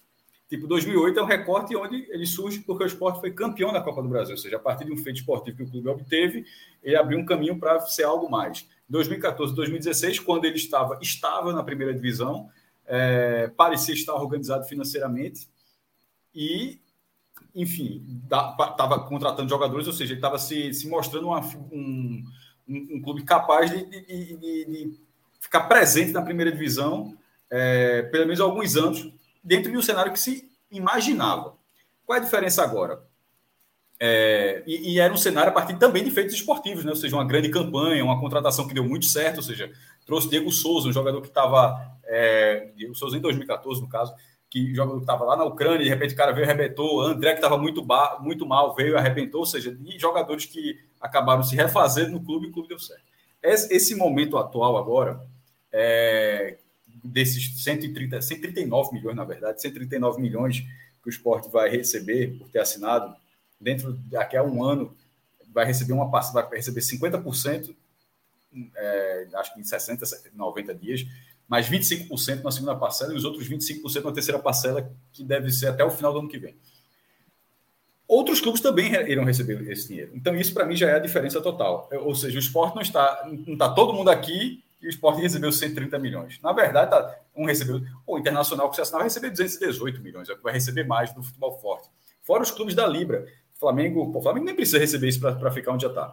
É, mas a questão é a seguinte: se for a oportunidade que o esporte terá para se organizar, aí eu concordo. Mas esse dinheiro não fará com que o esporte se projete na frente de outros clubes, como se imaginou outros clubes do mesmo porte dele, claro que eu estou me referindo. Como se imaginou, sobretudo ali em 2008 barra 2009. Eu acho que pô, na campeão nacional estava com a moral da porra. É, mas agora não. Agora é a oportunidade que não pode ser desperdiçada. Quem não aproveitar esse momento, aí eu acho que não vai ter outro desse, não, velho sobretudo porque está vendendo 20% das suas cotas durante 50 anos. Ou seja, um exemplo, o cara recebia 10 milhões de cota, vai receber 8 durante 50 anos. 8, 8 em vez de 10, 10. Ele optou por vender isso agora. Com esse dinheiro, eu estava até escrevi, escrevi no dia que a, a, teve essa assinatura, né? acho que é dois dias, é, que são duas, são duas ligas, são dois blocos econômicos, né? a Libra e a Futebol Forte, a Forte Futebol. Esporte está nessa, o Fortaleza também e o Ceará também, outros nordestinos. O Náutico não assinou. Eu acho até justo, mas a gente vai falar do Náutico depois. No valor de 10 milhões, acho que o Náutico realmente é muito pouco. Sobretudo, está considerando só a divisão do ano. É... Tipo, o ABC está recebendo 33 e o Náutico 10. Só porque o ABC nesse ano é, é, é B e o Náutico C, pô, você está fazendo um contrato de 50 anos. Não, não dá para ter um peso tão grande só a divisão. Tanto é que o esporte vai receber 139, mesmo estando na segunda divisão, vai receber mais do que Fortaleza e Ceará. Ou seja, porque para o esporte valeu precificar o que é o clube economicamente e não valeu para os outros. Não entendi. É, mas para o esporte é a chance de ouro está se, se, aproximando. Nem acho que esse dinheiro é o maior dinheiro do mundo, tá? Não estou entrando no mérito se eu acho que fez certo em vender por 20%. Mas eu acho que está todo mundo vendendo. Você tem que fazer parte desse bolo. Eu, eu, acho que talvez a pior coisa seja não fazer parte da liga. Tentar remar sozinho. Na verdade, o esporte não está vendendo 20 sozinho. Ele vendeu 20 e todos os outros venderam 20 também. E utilizar esse dinheiro para se refazer. O esporte tem uma dívida lá de 220 milhões de pacífico, mas pode ser até maior, que tem, contra... tem, tem processos que ainda estão correndo na justiça. Pode, pode tanto ganhar como perder, mas a maioria geralmente perde, né? Então, com a recuperação judicial que vai ser feita para tentar justamente pagar todas essas dívidas com valor menor, é, ou seja, se o clube deve, o clube deve 250 milhões, tiver um deságio de, sei lá, 50%, estou dizendo que vai ser isso não, ou seja, pagaria 125 milhões, mas com a obrigação. Com esse valor, você vai se viabilizar a pagar as de curto prazo parte das de médio prazo e conseguir renegociar de longo prazo para ficar pagando de forma parcelada sem estar com aquele aperto todo mês. Então, essa é uma oportunidade de ouro para o esporte se ajeitar. Esses 130 milhões, se subir, nada, nada disso vai fazer o esporte, na minha opinião, a curto prazo, ser o que parecia lá de 2008, 2009. Mas não dá para perder esse bonde. Esse bonde está passando muita gente e o esporte entrou nele. Caberá, por exemplo, se pegar esse dinheiro e comprar. Ó, agora fazer um timaço, contratou 10 milhões de um, 15 milhões de outro, 12 milhões. Esse dinheiro não vai servir de nada. Esse e nem o retrofit da ilha gastar aquele dinheiro todo bancando a própria obra, né? Não, esse, arena, esse gasto tem que ser outro. Porque você tem a Arena Pernambuco. Esses 130 milhões tem que ser, na minha opinião, a, a, eu, não vou, eu não vou dar um quanto o tamanho da parte, mas a maior parte, ou seja, no mínimo 51%, ou seja, mais da metade disso, acho que deveria ser muito mais, mas mais da metade desse dinheiro deveria ser exclusivamente para pagar dívida. Pra Fazer acordos, né? Procurar, tudo, procurar tudo. vantagem na tá negociação. Não, Fred, isso já está sendo feito. O clube está em recuperação judicial. recuperação judicial é justamente uma tentativa de acordo com absolutamente todos os credores, todos, fiscais, é, trabalhistas, onerosos, com banco, enfim, todos os credores. Eu não sei se, se, se pode, até parece, vem de fora, que uma coisa está ligada à outra, né? Tomara que esteja. Tomara que a recuperação judicial esteja justamente ligada a esse dedo da SAF. Não, não, não vi uma posição oficial sobre isso mas o bonde está passando, o esporte está tendo uma oportunidade única de ter um caminhão de dinheiro para pagar algo que vai asfixiando o clube há bastante tempo. Outros clubes farão isso. Quem não fizer isso, realmente vai ficar muito para trás, porque depois vai passar o resto da vida, porque, pô, 50 anos é o resto da vida, né? Assim, assim é, 50 a gente não vai ver, são gerações e gerações onde você vai passar, receber 80% de um bolo maior, que você espera que seja um bolo maior. Ou seja, hoje você recebe 10 milhões de 10 milhões, um exemplo, aí passaria a receber 8 de 10. Você não passaria a receber 8 de 10, você passaria a receber de repente 16 de 20, porque o bolo subiu e você vai ter 80%, ou seja, o número absoluto seria maior. Mas para isso, é bom que você esteja organizado. E a chance de se organizar, sem dúvida nenhuma, mais uma vez, eu acho que é, a definitiva é essa agora. Cauê, tá, tá explicado por Cássio, né? Acho que nesse assunto a gente já é. Já pode seguir. Podemos né? avançar. já foi muito, já mergulhou muito bem. Traz mais superchat, por favor, Pedro.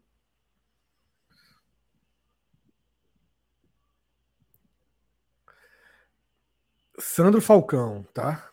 É... Sandro traz um assunto importante. Henderson tem que aprender a lidar com críticas. Discutir com a torcida ficou feio para ele, que insiste em Gabriel Santos. Todos erramos, ele não erra. Pedro, a gente vai voltar para esse, esse tema daqui a pouquinho, tá? Guarda esse superchat de Sandro, porque esse vai ser um assunto muito necessário do programa, tá? Mas eu já adianto que na dividida eu tô com o Anderson, nesse caso aí. Débora Kellner, que partida do volante Ronaldo, jogou muito mesmo, jogou muito. E... É uma pena o pênalti perdido, porque você pode é. perder o pênalti, mas assim, ele converteu um e perdeu o outro, mas ótima partida, sobretudo para um jogador que jogou 80 minutos amarelado. Contra, Exatamente. Perfeito. Contra um adversário Perfeito. forte. Perfeito. Cara. Não só Perfeito. ele, como o Fábio, né? A dupla estava é. amarelada desde os, dois, mas Ronaldo foi melhor. Mas ele foi mais firme é. na marcação. Ronaldo foi melhor Isso. que é. Para mim, eu que sou um grande crítico de Ronaldo, hoje a partida dele até por conta disso, porque às vezes você não, tá, pelo menos, a vida do Benjamin Button tá ficando melhor com o tempo. O Ronaldo tá ficando melhor com o tempo. Ele, quando era Veja. mais novo, era muito pior. Não, não, não Fred, veja só. Eu tinha, não tinha, não. Muito pior, pô, muito pior. A velocidade era a mesma e sem... Ele já era cansado. A velocidade era a mesma e sem experiência. Ele agora... É, desenvolveu experiência e a velocidade segue a velocidade de quando ele tinha 18. O passe do gol, pô. O passe do gol de Juba.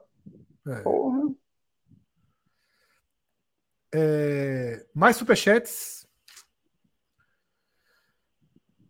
É, para vocês, o quanto seria impactante a saída de Juba e Eric para o esporte e para o Ceará?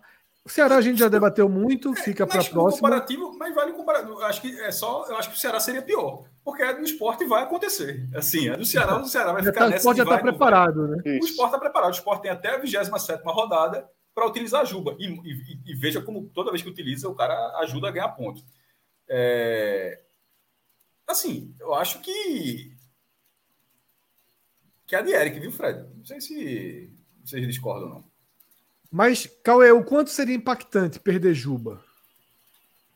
Apesar. A questão é, o esporte talvez já esteja.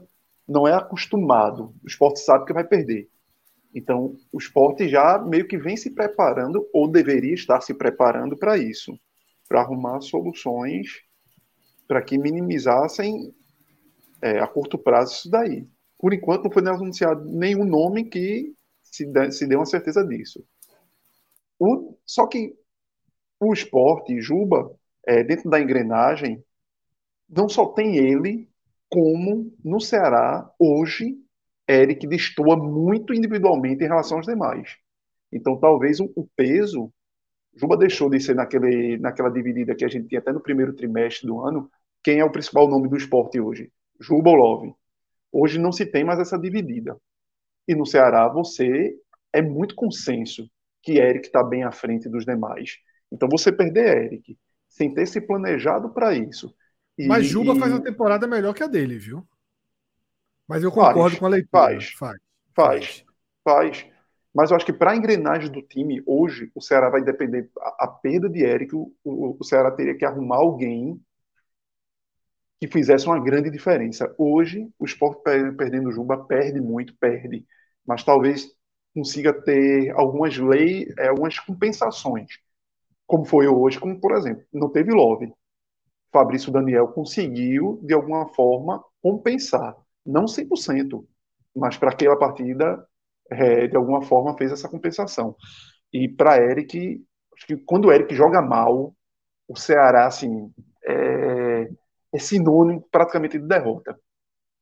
Então, perder hoje Eric, ou, ou perder o foco de Eric, que também pode acontecer, perder um foco de Eric, é, por, pelas transações que possam que estar Juba ocorrendo. não perdeu, né, velho? Juba, Juba não... não perdeu.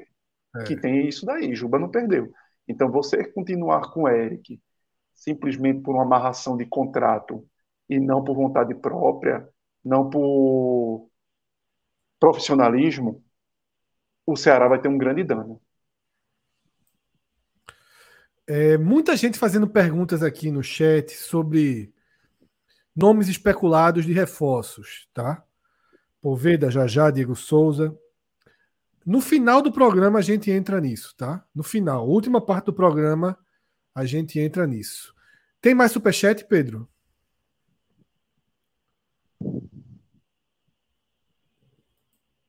Foi o último por enquanto, né?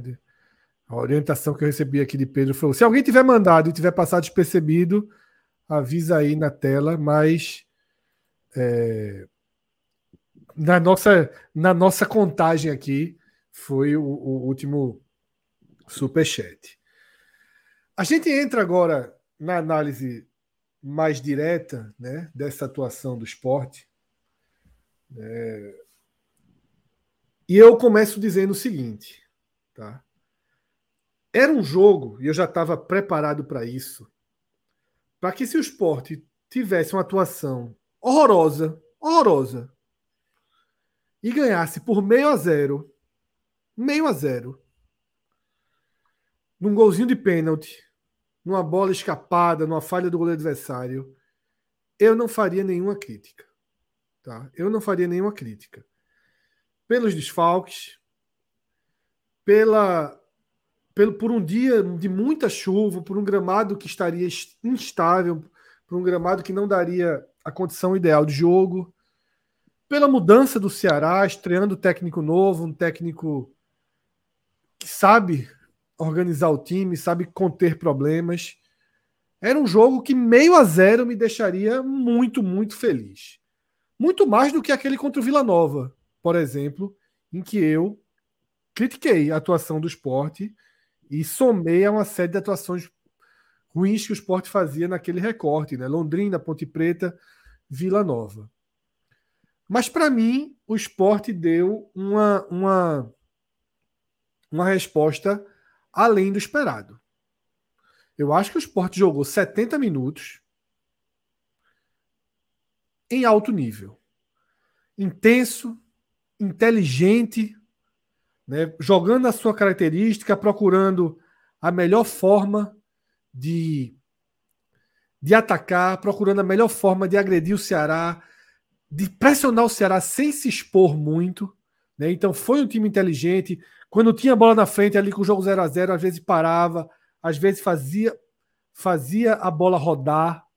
Né? Um time muito seguro, muito consciente, com aquela infiltração de passes longos que geraram os dois gols, o pênalti sofrido por Fabrício e o, pen, e, e o gol de Juba. Tá? Um time inteligente, um time que jogou bem, um time que se comportou muito bem. Deixando muito claro que é uma equipe com duas faces.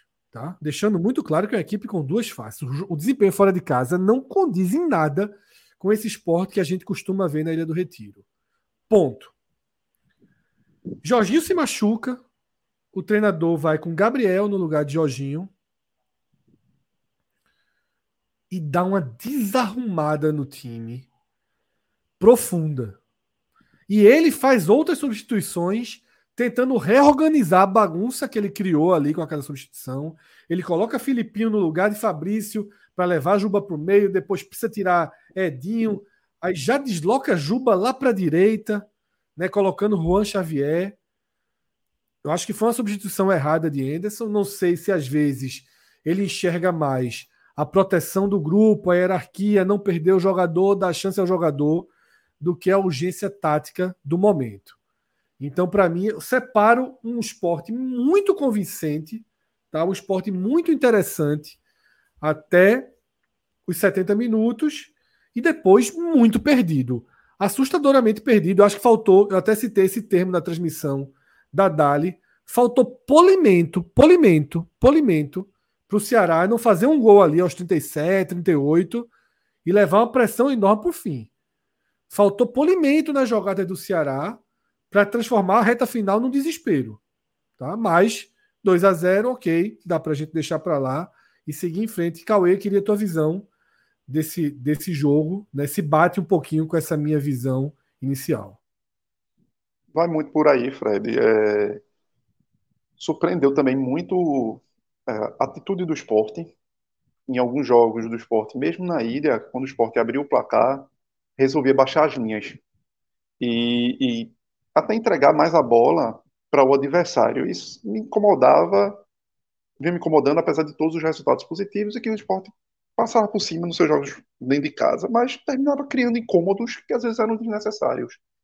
E hoje, é, a forma como o esporte atuou não deixando brechas para o Ceará crescer durante aqueles primeiros 70 minutos, foi fundamental. Porque você tinha um time do outro lado, que era um time que tem a qualidade técnica individual, como a gente já falou muito aí enquanto o Ciro estava presente, e que poderia tirar da manga alguma cartola, algum, algum carta que era plausível. A gente sabe da capacidade técnica de Eric, a gente sabe da capacidade técnica de Ian Carver, a gente sabe da capacidade técnica de Janderson, a gente sabe de outros atributos que o Ceará poderia ter individualmente.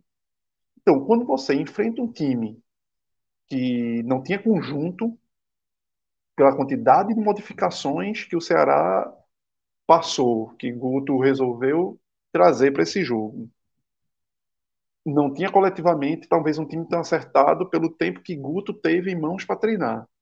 Então você não poderia dar a chance desse adversário, desse seu rival, se impor unicamente no, no ponto principal que ele tem, que é a qualidade técnica individual dos jogadores. Então, quando o esporte resolveu não recuar tanto, não baixar tanto suas linhas, não entregar a bola para o Ceará, o esporte se blindou disso daí. Porque aí o esporte passou a jogar em cima das dificuldades do Ceará. O esporte passou a jogar em cima de procurar as brechas que naturalmente ia acontecer do Ceará. O, o início do segundo tempo do esporte foi muito impressionante para mim ali, de, de massacrar o Ceará mesmo, de criar e, e realmente, infelizmente, é, Ronaldo não fez o pênalti, não converteu, infelizmente, Edinho logo em seguida, em vez de levantar a cabeça e dar a bola para Juba que entrar sozinho para completar, resolveu chutar direto. Mas o esporte voltou até para o segundo tempo muito avassalador. O esporte fez uma partida, aqueles 70 minutos, muito correta, jogando com os dois volantes, com cartão, desde os 10 minutos, e mesmo assim não esmorecer numa marcação, pressão, não deixar o Ceará pensar. É, a importância hoje de Fabrício Daniel ali na marcação, se fosse Gabriel ali, se fosse Kaique, não ia ter aquilo. Não ia ter, porque Fabrício Daniel segura a bola. E aí vai, um, vai justamente para um ponto que é que para mim assim, é, Fabrício Daniel o melhor momento para mim da carreira dele e que eu, esper, eu esperava que o esporte fosse utilizá-lo, mas assim apesar da versatilidade dele de jogar nas pontas e até fazer um, um segundo atacante ali, era esse meio que nove falso nove e que cabe muito com o que Love faz e que cabe muito na casadinha com o Jorginho. E hoje ficou claro.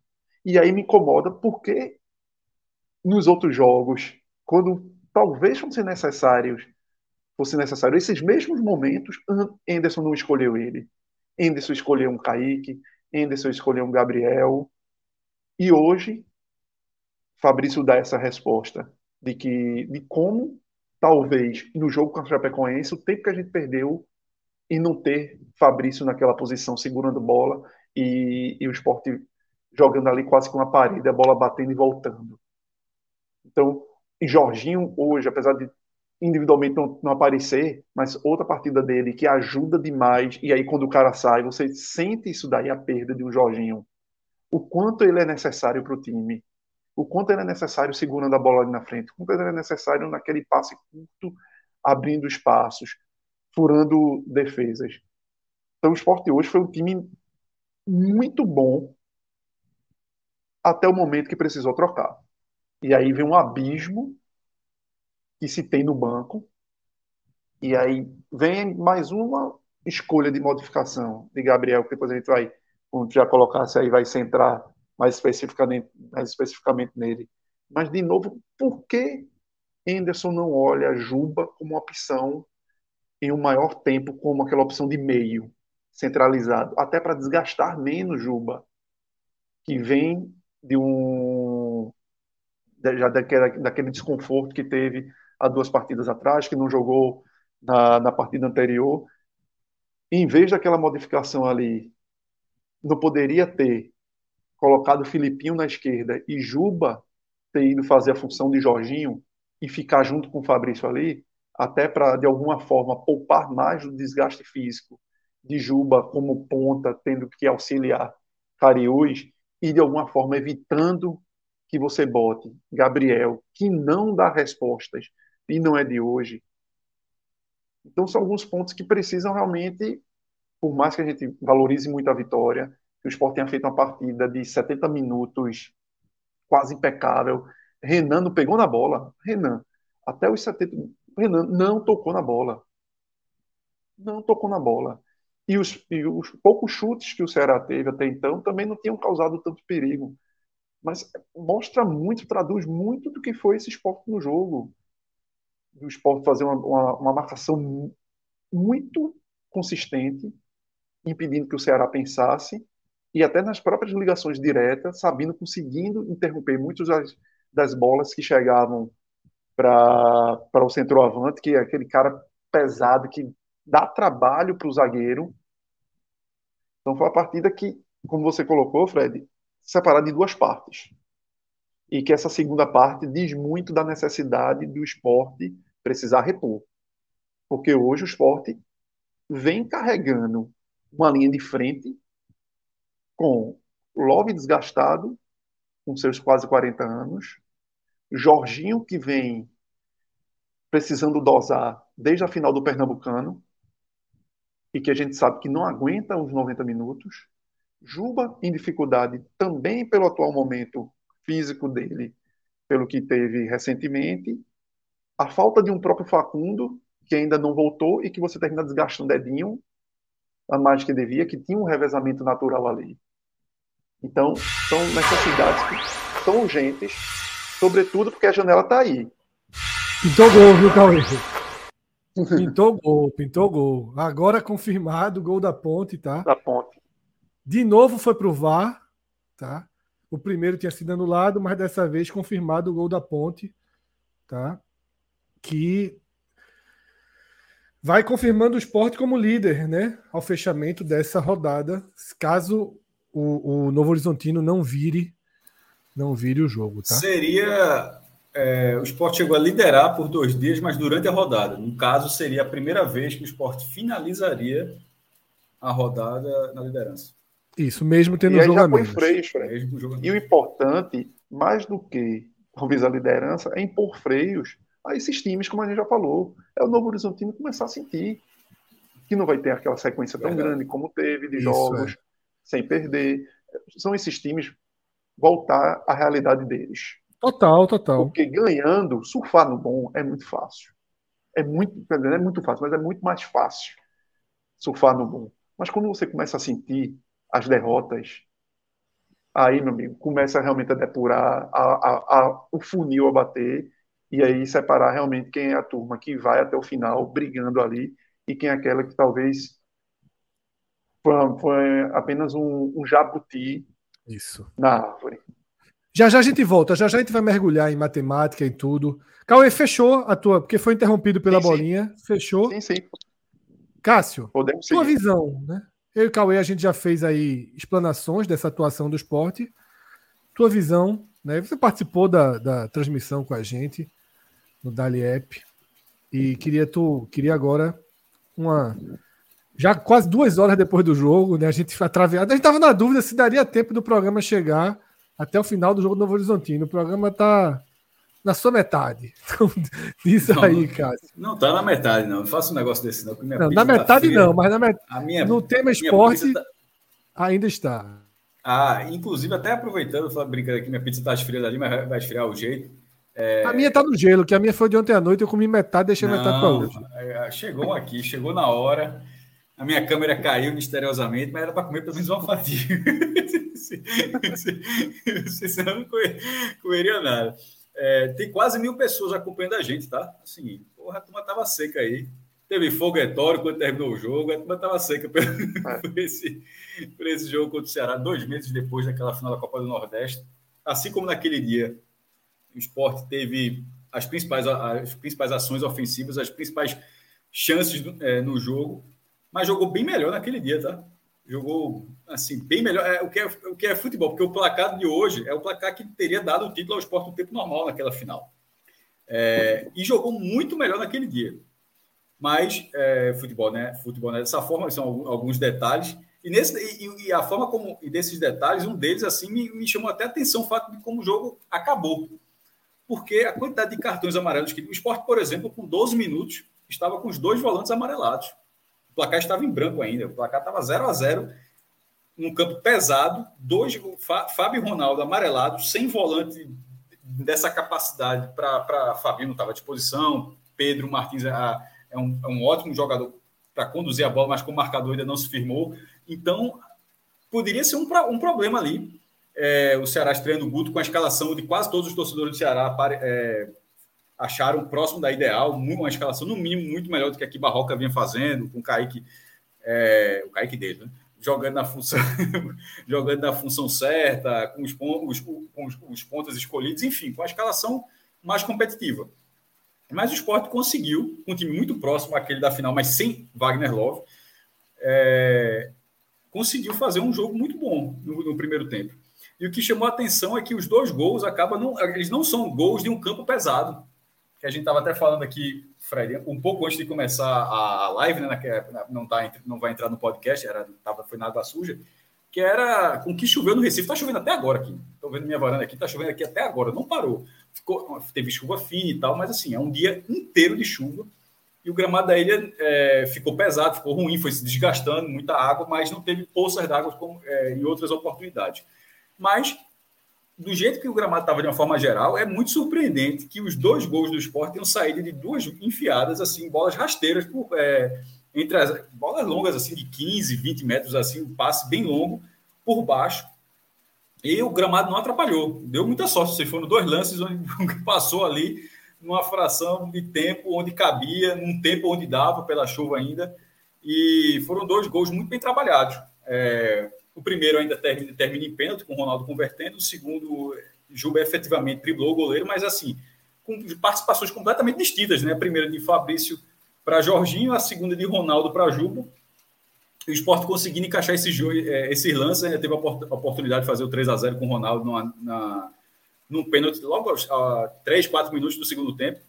Não teve para assim, ah, o buraco tá, da, da grama, tirou, tirou muito, assim, ele bateu do jeito que ele bate sempre, tá? E nesse caso de Ronaldo bater sempre, ele não bate sempre daquele lugar. Inclusive, o, o gol, o primeiro gol, ele bateu no, outro, no lado invertido do goleiro. De vez quando ele bate por cima, bate, por baixo. De Ronaldo, a característica não é onde ele bate, é como ele bate. Ele vai bem devagar ali, se espera até o último segundo e tirou o goleiro. No primeiro lance, ele não conseguiu tirar o, o lado do goleiro, mas tirou no alcance do goleiro. Nesse, deslocou Bruno completamente, mas a bola foi para fora.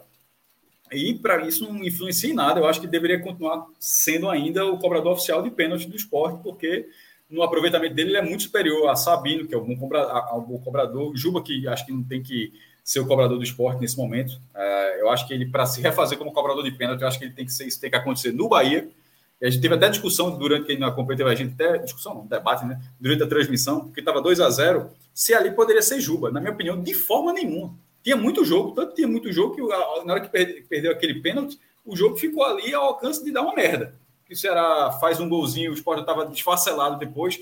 Então, assim, eu não acho que Juba tem que cobrar pênalti para refazer a confiança nisso, não. Até porque a confiança dele como jogador não, está inabalada. Ele continua jogando, continua decidindo para ser cobrador de pênalti, eu acho que teria que ser um jogo realmente decidido. Tipo, tá 3 a 2 a 0, 48 do segundo tempo, o jogo acaba aos 49 tem um pênalti. Pronto, se quiser pode bater jogo. E que no caso, no final das contas, seria uma pressão para ele, porque se perde aí, pelo amor de Deus. Mas assim, naquele momento, eu acho que tem que bater é quem passa a ser os cobradores oficiais do esporte. Ronaldo é o melhor e pode, não acho que seria jogo o segundo não. Pode ter Wagner Love se tivesse jogado. Mas, enfim, é, como já foi falado bastante aqui, na hora que o esporte se esfacelou, me preocupou, Fred. Não, não precisa descrever que o esporte se esfacelou, mas é que aquele time pode ser o time da próxima rodada. Porque se é. Ó, Wagner Love não jogou hoje. Alguém, alguém garante que ele volta contra o CRB? Tomara que volte, mas alguém garante? Não tem essa garantia que Wagner Love vai voltar contra o CRB. Tu falou que os dois volantes estão suspensos, né? Tanto, tanto o Fábio. Os dois. Os dois, os dois. Eles não se machucaram. Os dois volantes, que hoje são titulares, Ronaldo e Fábio, foram advertidos com o terceiro cartão amarelo, fora. O Wagner Love não há garantia que ele vai voltar, tomara que volte. Everton saiu machucado, tá, tá bem melhor do que Eduardo. Eduardo não vem passando confiança. É, Sabino, Sabino se, machucado. se for virilha, pelo amor de Deus, muito difícil. Jorginho saiu machucado, apanha, apanha muito o jogo, é verdade. Não, Jorginho está fora. É. Não, então, e outra coisa, né, né, não é um lance, não, porque por lá Bandeira, por exemplo, na final do Pernambucano, foi um choque muito grande com o goleiro, um, um armário, o goleiro adversário, o goleiro do retrô, e machucou ali o joelho. No caso de Jorginho, pode até ter sido um lance específico ali que doeu mais, mas o cara apanha o jogo todo. Não, foi, foi posterior, foi, foi lesão muscular. Não, não, sim, mas, mas veja só, mas isso vai influenciando em tudo, Fred. O cara apanha o jogo todo, isso como é que vai fazer diferença em algum momento é, o cara sentir uma dor maior? Não, a dor não tem nada a ver com o que eu estou apanhando, não. Eu acho que pode ter alguma relação. É, mas, enfim, mais um jogador. A forma como o esporte terminou, não acho que o esporte vai terminar com. Não vai ser com Juan Xavier, não vai ser com, com Chico. Pode até ser Chico, de repente, até, falei até besteira. Talvez Chico é o, é o substituto natural do lado esquerdo. Mas assim, não vai ser talvez com Gabriel Santos. Mas vai ser um esporte muito diferente contra o CRB, contra esse jogo, que é o jogo que falta. Que com um time tão esfacelado, ele acaba virando realmente um jogo bônus. Em vez de simplesmente um cumprimento de tabela, passa a ser um jogo bônus, porque o esporte irá a Maceió não é, primeiro, é o esporte fora de casa que tem muitas dificuldades, e um esporte muito diferente desse time que começou o primeiro tempo hoje ou que jogou as outras partidas. Então, a análise desse jogo é manter os, 100% na Ilha do Retiro, oito, é, oito, Oito vitórias, oito jogos. Vocês escutaram? Sim. CG, viu? CG é 1.500. Isso aí deve ser, o cara passou aí. É... Isso deve ser aqui na, na, na Estrada da Rayato, mano. Fazendo besteira. Mas, enfim, é... retomando o raciocínio. Oito vitórias, oito jogos. É o que coloca o esporte, nesse momento, até líder, né? Tá para acabar o jogo se não tiver uma virada do Novo Horizontino. O esporte será o líder, tendo uma vitória fora de casa. É bizarro, mas assim, é, é, tão bizarro ter uma vitória fora de casa quanto ter oito vitórias, oito jogos dentro de casa. Esse é o esporte 2023 onde as oito vitórias dentro de casa é, é uma estatística absurda, mas vendo o que foi todos os jogos, não é um absurdo que o Sport tenha vencido todas as partidas, tá? É, o Sport foi melhor do que o adversário durante toda a partida, em várias oportunidades, e em alguns casos, como o caso de hoje, durante parte suficiente do jogo. Então, assim, não é, é, é muito é uma estatística forte mas não é dentro do que foi os jogos do esporte na área do Retiro. Não é um absurdo que o esporte tenha vencido todos os outros oito jogos. Agora, tem, ele precisa melhorar fora de casa e está se encaminhando para que isso não vá acontecer no Repelé. Porque o time do Repelé tende a ter um time, ser um time muito mais fraco, além de ser um adversário muito mais difícil, historicamente, para o esporte do que é a Chapecoense fora de casa. Mas, enfim, isso é o que terminou hoje, já projetando para essa rodada bônus, assim dizer, do esporte quarta-feira. Mas foi uma vitória merecida. O Ceará como o Cauê falou, num, num ataque, o único ataque que era 42 do segundo tempo, uma bola na trave, uma cabeçada na trave de Nicolas. Ali leva, levaria perigo, né? Até porque foram sete minutos.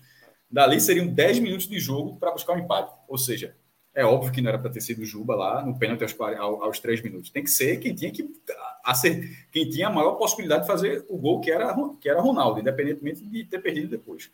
É, é isso, Fred. Eu acho que, que dessa, desse resultado, só o último é mais uma observação. Não sei se eu já falei aqui, mas é só a curiosidade de ter sido o resultado necessário da final da Copa do Nordeste. Isso aí é, é isso aí é, é, era quase esperado.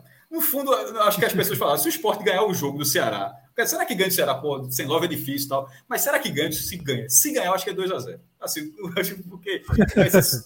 tá ligado? Que se fosse para ganhar, seria um placar. Né? É, é, é seria clássico. um placar para vocês. Porra, agora, mesmo.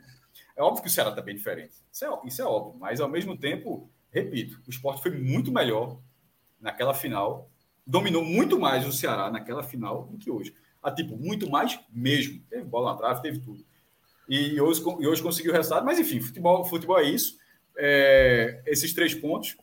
Hum, esse time assimilou muito bem, tanto aquele, aquele vice-campeonato quanto a eliminação contra o São Paulo. Isso, para mim, é uma característica que ninguém sabia que, que esse esporte tinha, mas que ele se provou que tem ele levou duas tapas na cara, assim, que não é todo time que leva, não, num espaço tão curto. Foi no mesmo mês, inclusive. E em todas as oportunidades o esporte conseguiu reagir. E desse time que levou essa tapa na cara, essas duas tapas na cara que levou, tá agora. É, esse é um lado muito B. positivo. Tá virando líder da Série B um jogo a menos. Isso. É, a gente vai ter muito assunto, né? Que o jogo gerou, sobretudo a reação da torcida na substituição de Jorginho por Gabriel, o que Anderson falou no vestiário. Mas eu quero fechar a parte do campo primeiro, tá? Para que a gente possa passar aqui por, por essas etapas. Então vamos para os melhores da partida, né? Para os melhores e piores de forma mais direta, tá? É... Algumas pessoas já tinham mandado o chat, super chat, perguntando se Ronaldo seria o melhor em campo. Na enquete que o esporte coloca no Twitter, Ronaldo lidera, e eu considero que Ronaldo foi sim o melhor em campo, com e sem a bola dessa vez, tá? E um ponto muito importante é o que eu acho que foi Cássio que listou quando ele já fez um primeiro comentário aqui sobre Ronaldo. Ronaldo sofre o amarelo com 10 minutos de jogo. E é um amarelo necessário. Ele é inteligente na hora que ele faz a falta em Eric. Tá? E depois disso, ele consegue administrar o jogo inteiro. Ele consegue administrar o jogo inteiro tendo esse amarelo. E com a marcação efetiva. Porque Fábio, por exemplo, é, Fábio, por exemplo, ele para mim seguiu bem com a bola, mas não conseguiu encontrar o limite do risco na marcação. Eu vi Tava ele tirando o medo pé. dele, Fred. Tava claro o medo dele em várias Tava bolas. muito ele claro, ele tirou o pé em algumas é. jogadas. É. E Ronaldo conseguiu esticar mais a corda. Teve até uma jogada que Fábio tirou o pé, a jogada seguiu e na mesma jogada Ronaldo entrou travando, né? Impedindo o, o, o andamento. Então, para mim, Ronaldo, olha, deu assistência para gol, foi uma partidaça de Ronaldo, fez o gol de pênalti. Claro que se ele faz o segundo pênalti, ele estaria aqui sendo coroado, né? Seria uma super atuação com dois gols dele e ele pela primeira vez, né, perdeu um pênalti. Mas não não tira para mim é, a sua confiança, tá? Inclusive para continuar sendo batedor de pênalti e muito menos tira dele o posto de melhor jogador em campo. Eu achei que Fabrício Daniel também foi muito bem. Cauê já trouxe essa leitura né, na abordagem dele.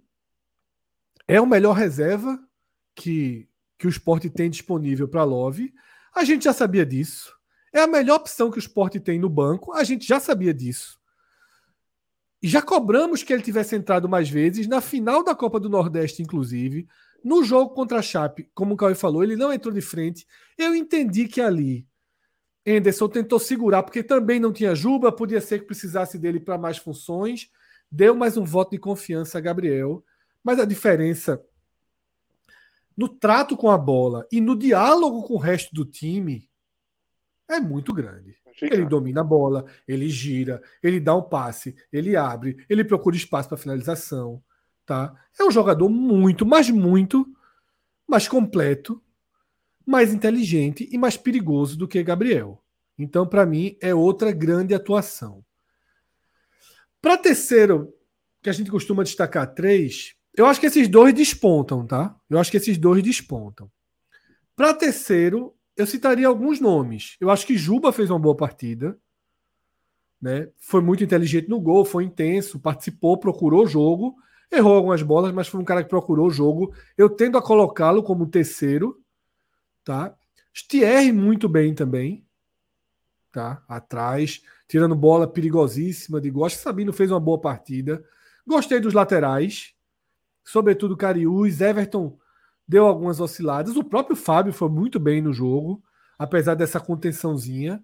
Então, eu fico com Ronaldo, Fabrício e Juba. Cauê. Os dois eu acho que são unanimidade, né? Como já colocou aí, Ronaldo e Fabrício. E aí realmente são as menções honrosas. E aí eu vou fazer uma menção honrosa que não tá nem no pódio, mas eu acho que merece, porque muitas vezes quando a gente pega pega no pé, às vezes, e, e critica. É, quando o cara consegue vir, dar indícios que a chave está mudando, também merece o crédito. Eu acho que Renan é, tá é um cara que vem, que vem merecendo elogios. Não é que, a, que tenha me deixado 100% confiante nele. Mas Renan, por tudo que eu já tinha visto da carreira dele, era um cara que que ele vive muito uma, uma dualidade. Quando ele tá mal, ele, ele vai mal mesmo, até ele conseguir apertar no interruptor e sair, e ir para uma outra fase. E eu esperava que ele encontrasse essa fase no esporte, desse interruptor, que ele conseguisse virar e. Porque ele não é um goleiro que demonstra insegurança debaixo do gol. Ele Nunca é um demonstrou, isso é curioso. Nunca demonstrou. É, não demonstrou. Não é aquele goleiro que, que você vê que não vai sair é, porque tem medo, não. Ele é um cara que simplesmente falha nas execuções, falha em algumas percepções. E estava talvez... nos posicionamentos também. O Sport levou é gols com ele completamente mal colocado isso. na barra. Com erros dele, erros dele. E nos últimos jogos, já com o Chape, foi um, teve uma, uma, atuação muito importante, é, atacando a bola nos, nas, nos cruzamentos, não ficando omisso, que muitas vezes o goleiro o goleiro ficou omisso ali. E hoje teve uma atuação de novo segura. De, de quando precisou sair nas bolas aéreas, saiu. De não ficar simplesmente esperando a defesa resolver. Mas a, a terceira vaga eu vou botar ali Sabino. Eu acho que Sabino hoje teve um, um papel importante em evitar que Vitor Gabriel fosse o cara que segurasse a bola e Foi. deixasse o Ceará chegar. Que é, pronto, fazendo a comparação, o que Fabrício, Fabrício Daniel fez de segurar a bola, para dar tempo de segurar a bola, para o time do esporte chegar e ter aproximação, é o que Vitor Gabriel faz muito no Ceará, segurar a bola, pisar a bola na bola e cadê Eric, cadê Giancarlo, cadê o, cadê os laterais, cadê Janderson? E que Gabriel Santos não faz, que simplesmente Gabriel Santos é o, é o estilo peladeiro que pega a bola e bota na frente. Não. Hoje, Vitor Gabriel, que é o cara que faz muito disso, que ajuda na aproximação, na compactação do time do Ceará, Sabino não deixou, porque Sabino conseguiu quebrar toda vez.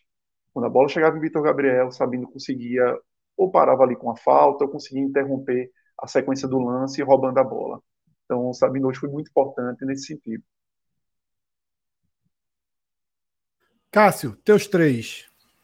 Só ou o plantão, mais lembrando, a gente está falando aqui do esporte agora confirmado na liderança né, nessa 15 rodada. É, a Ponte venceu o Novo Horizontino. E para mim, o melhor da, da partida, eu gostei, vocês, eu concordo com o Ronaldo, mas fica no empate, pelo menos isso, com o Juba. Eu acho que essa participação de Juba foi muito boa. A gente, até porque eu falei isso durante a transmissão, né? a, gente a gente falou isso, que não, ele continua sendo essa peça decisiva. Essa é um bonito, um, um, bonito gol, mas que até ali ele já tinha, vinha tendo uma participação diferente de outros jogos, porque em outros jogos ele já vinha, ele, pô, ele conseguia arrumar uma assistência muito boa, ou então definir a partida num, num gol e tal, mas sem muita participação coletiva, sem, sem muito jogo coletivo, além do, do gol da assistência. Mas assim, troca de passes, marcação, recomposição, tudo isso. E eu acho que ele teve muito isso, essa análise a gente fez no primeiro tempo e no segundo tempo também, porque naquela confusão que ficou o esporte no segundo tempo, o Juba terminou como ponta direita e conseguiu desarmar um lance do Ceará, sendo ponta direita. Ou seja, ele mandar ele para o outro lado e ele conseguiu, obviamente não estava na dele, mas ele conseguiu ainda fazer parte da marcação. Então acho que foi uma partida muito boa. A de Ronaldo, que jogou, como o Fred falou já, e Cauê também com o cartão amarelo, uma partida muito, muito boa de Ronaldo. E, e dessa vez a gente está falando de um jogador que por vezes a gente fala só porque foi boa de Ronaldo, porque ele não teve tanto trabalho na, na marcação e acertou um bom passe, distribuiu bem o jogo. Não, dessa vez a, a marcação fez diferença na boa atuação de Ronaldo, tá? Não é, é simplesmente ele deu passe para o segundo gol, ele marcou um gol de pênalti, mesmo que tenha perdido o segundo, mas fez um gol de pênalti, abriu o placar, né? A, a, deu, abriu o placar, ainda deu uma, uma assistência, mas assim, mas a, isso o viés ofensivo de Ronaldo tá lá, tá, tá, tá, é, tá forte mas o poder de marcação dele, que geralmente não é tão bom, nesse jogo foi muito bom. E, e num cenário, curiosamente, onde era tudo para não ser. Então o cara tá, joga 80 minutos advertido, então a partida é muito boa. É, dos jogadores que vocês citaram, para não ter que repetir a mesma análise de todo mundo, eu acho que só dizer que não, ninguém falou Jorginho, tá? Eu acho que Jorginho, o cara foi caçado, o cara, cara foi caçado o jogo todo e até onde, até onde deu, o cara continuou jogando, meu irmão, porque o Ceará marcou muito forte, marcou o Jorginho muito forte, e o cara ainda assim, ele, ele, ele também teve, é, inclusive, acho que a, a boa participação dele, na minha visão, faz de, é, tá, tá atrelado, inclusive, a, a de Juba também, para um cara não ficar jogando sozinho lá, é bom o cara tá jogando com alguém do lado que está conseguindo render. Então, acho que Jorginho fez uma boa partida também, tá? Para citar além dos que vocês falaram, que eu concordo também com os nomes que vocês disseram. Jorginho merece. Fala, Cauê. Jorginho, Concordo Jorginho Cássio. É, é um jogador, inclusive, eu gosto muito de Jorginho. Sempre. É, isso é muito irregular, né? Fred, muito Fred, irregular. É, Fred, Fred já sabe aí. Muitas vezes eu falava o nome de Jorginho, mas eu acho que ele é um cara que, para o time, muitas vezes o, não é perceptível a ajuda que ele dá no, no contexto de segurar a bola lá na frente, de. Porque muitas vezes a gente enxerga o camisa 10 como o cara que vai ser aquele cara que vai dar o drible desconcertante, vai enfiar a bola. E Jorginho nessa fase dele no esporte, ele é um cara que joga muito mais para o time do que para o Jorginho, nome, estrela de algumas outras equipes, camisa 10. Ele é um cara que se doa muito ajudando na marcação. Hoje mesmo ele foi fundamental para sufocar ali o Ceará atrás. O Ceará não respirava. O Ceará não tinha saída de bola. E muito porque ele e Fabrício Daniel faziam aquele primeiro combate ali em cima. E aí tinha a retaguarda depois, os laterais. Edinho com, com o Juba do outro lado, Ronaldo com o Fábio, todo mundo pegando muito certinho, todo mundo muito amarrado. Mas parte muito da primeira linha de, de ataque, da primeira linha defensiva de ataque do esporte. E Jorginho faz muito isso. Quando o esporte perde Jorginho, e aí não estou nem falando do jogo de hoje quando ele foi substituído, mas em outros jogos, o esporte sente demais, porque não tem esse cara que é uma diferença. Na final da Copa do Nordeste, Isso. quando ele sai, acaba o time. Pô. Acaba o time. Ele é muito diferente nesse sentido de segurar a bola, de ter inteligência, de encontrar é, os caras de agora mais, de uma forma mais fácil. Ele é o cara do, do pré-passe, da pré-assistência. Então, esse número muitas vezes não contabiliza para você ver o cara que fez o gol, nem o cara que deu assistência ao gol, mas é fundamental na engrenagem, no carrossel ali na frente. A gente vai colocar algum pior em campo. Seria alguém que tem entrado, né? No blog eu não coloquei, não, mas eu acho, veja só, todo mundo que entrou ali ficou muito sacrificado. Eu também ficou, acho. Até é, Gabriel. Até todo Gabriel. Mundo, dizer, todo, todo, mundo foi, todo mundo foi sacrificado ali, porque é, é um time que não treina, o time que, o time que jogou os últimos 20 minutos. Esse time eu acho que não treina em nenhum momento do, do, do dia. Ficou desbalanceado, né? Ficou desbalanceado. Muito, muito, completamente muito. desconfigurado. O erro é. de Anderson foi um erro grave, tá? É o que eu falo. Eu não sei se Anderson enxergou ali a melhor forma tática de jogar os 20 minutos com descontos 25 que restavam ou se ele enxergou condução de grupo.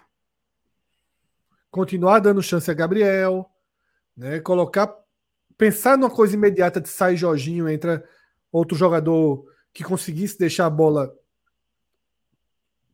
prender a bola no ataque, mas Gabriel não faz isso. Tá? Gabriel não entrega isso. E acho que caberia também pensar na situação dos dois volantes pendurados. Então, eu acho que naquele momento que Jorginho precisa sair por lesão, lesão muscular na coxa, a intenção, o ideal era uma substituição mais defensiva. Talvez um Ítalo, talvez Matheus Vargas, não sei se Matheus Vargas estava no banco, acho que sim. Talvez Ítalo, talvez Matheus Vargas, talvez Alisson, né? dando, dando a sustentação ali do terceiro zagueiro.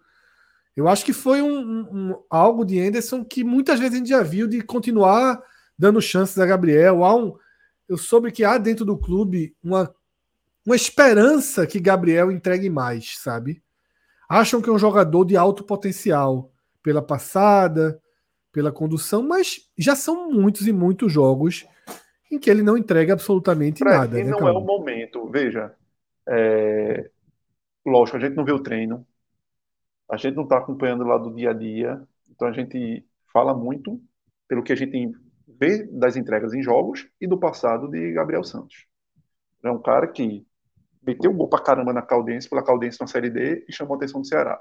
Foi lá pro Ceará, tinha quantidade de centroavante lá no Ceará que dava errado e ele mesmo assim não teve tantas oportunidades de mostrar. Foi pro Londrina onde era a grande chance da vida dele, de mostrar. Londrina, que vale se ressaltar. Foi um Londrina que brigou até, acredito, faltando oito rodadas, ali estava no meio do bolo para tentar alguma coisa. Não foi um Londrina lá de trás, não. E ele fez um início bom, fez um gol, primeira rodada fez um gol contra o Náutico lá, lá em Londrina, no estádio do Café de Cabeça. Começou bem e decaiu de novo. Muito do que está acontecendo com ele no esporte. Se ele, esse cara, de alguma forma, se tem um potencial porque eu, eu enxergo nele a falta de muitas questões de fundamento de futebol mesmo, fundamento, de segurar a bola, de, de não entender que o momento não é acelerar, mas segurar, de, e de quando é para acelerar, não acelerar. Então, talvez o momento fosse de preservar o jogador pelo que ele vem tendo. Se você confia, talvez, ó, vamos segurar esse jogo aqui dentro de casa, que a gente sabe que a torcida não está não bota, não. Bota outra peça. E é de Kaique, que é um jogador que, de alguma forma, é mais experiente, velho. Veja, uma vaia para Kaique, Kaique tá nem aí. Kaique já tá com o, a, o burro na sombra, já resolveu financeiramente, possivelmente, a vida dele. Então, cara, que vai se rebater menos. E que até para o esporte, naquele momento, fosse o cara que não quer uma solução mas que fosse pisar a bola, segurar, que era o que o esporte precisava naquele momento. Então, se você acredita que Gabriel pode te dar algo, preserva deixa respirar, deixa a torcida esquecer um pouquinho e talvez em outros momentos nos quais o, o resultado já esteja realmente sacramentado, que, que o adversário seja mais palpável e tenha um perfil até mais fácil de Gabriel agredir nas suas passadas largas, bota. Mas não hoje, que aí se cria até um cenário que a gente vai entrar mais à frente de Anderson ter que botar o cara, achar que é o momento e se cria uma antipatia com a, com a torcida. Então, às vezes, precisa ter o um feeling de momentos de. Algumas pessoas até colocaram no chat que eu não estava no jogo, mas que parece que deu a entender que era Juan Xavier que iria entrar ali. Então, o torcedor que espera muito da entrada do Juan Xavier, quando espera que o menino vai entrar, vai ter oportunidade, aí quem vem? O cara que vem errando sempre. Então são coisas que precisam. Eu cheguei a twittar isso, Cauê. Não era nem o momento do jogo para Gabriel e nem o momento do próprio Gabriel para entrar. Isso, isso. Se tivesse 3 a 0 tirava Fabrício, colocava ele para ver se ele faz um gol. Mas não ali, não no lugar de Jorginho. Aí entra em campo e erra tudo praticamente. Entra em campo e faz uma falta ali próximo do final do jogo, que o cara do acho que Richardson estava cercado entre três jogadores do esporte, ele faz uma falta por trás desnecessária, que, era, que é justamente o jogador que às vezes falta um pouquinho de inteligência, um pouquinho de entendimento, de, de, de conjunto, de, de coletividade do time. Então, preservar o jogador às vezes é melhor em certos momentos, sobretudo se você confia que, que respostas possam, possam ter, ser dadas. É isso. Tem um superchat, né, Pedro? Já introduzindo esse assunto também, tá? Vamos ler esse superchat agora.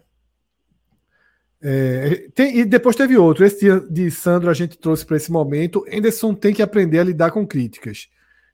Discutir com a torcida ficou feio para ele, que insiste em Gabriel Santos. Todos erramos, ele não erra.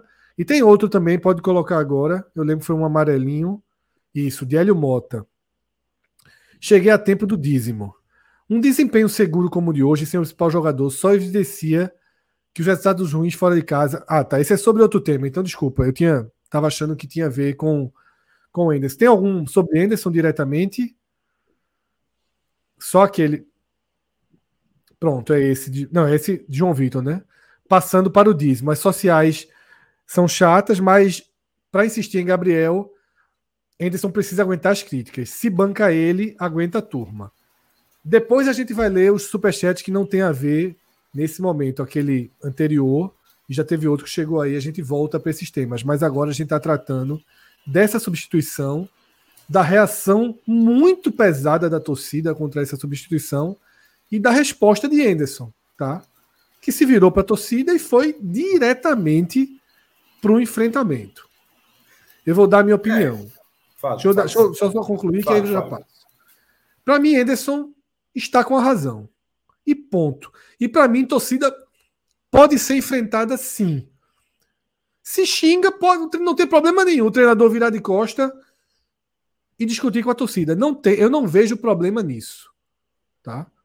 É uma ninguém, ninguém é um robô, ninguém é frio o suficiente. O cara pode sim estourar. Porque para mim tem uma coisa completamente diferente de terminar o jogo e vaiar Anderson e criticar Anderson porque colocou o Gabriel.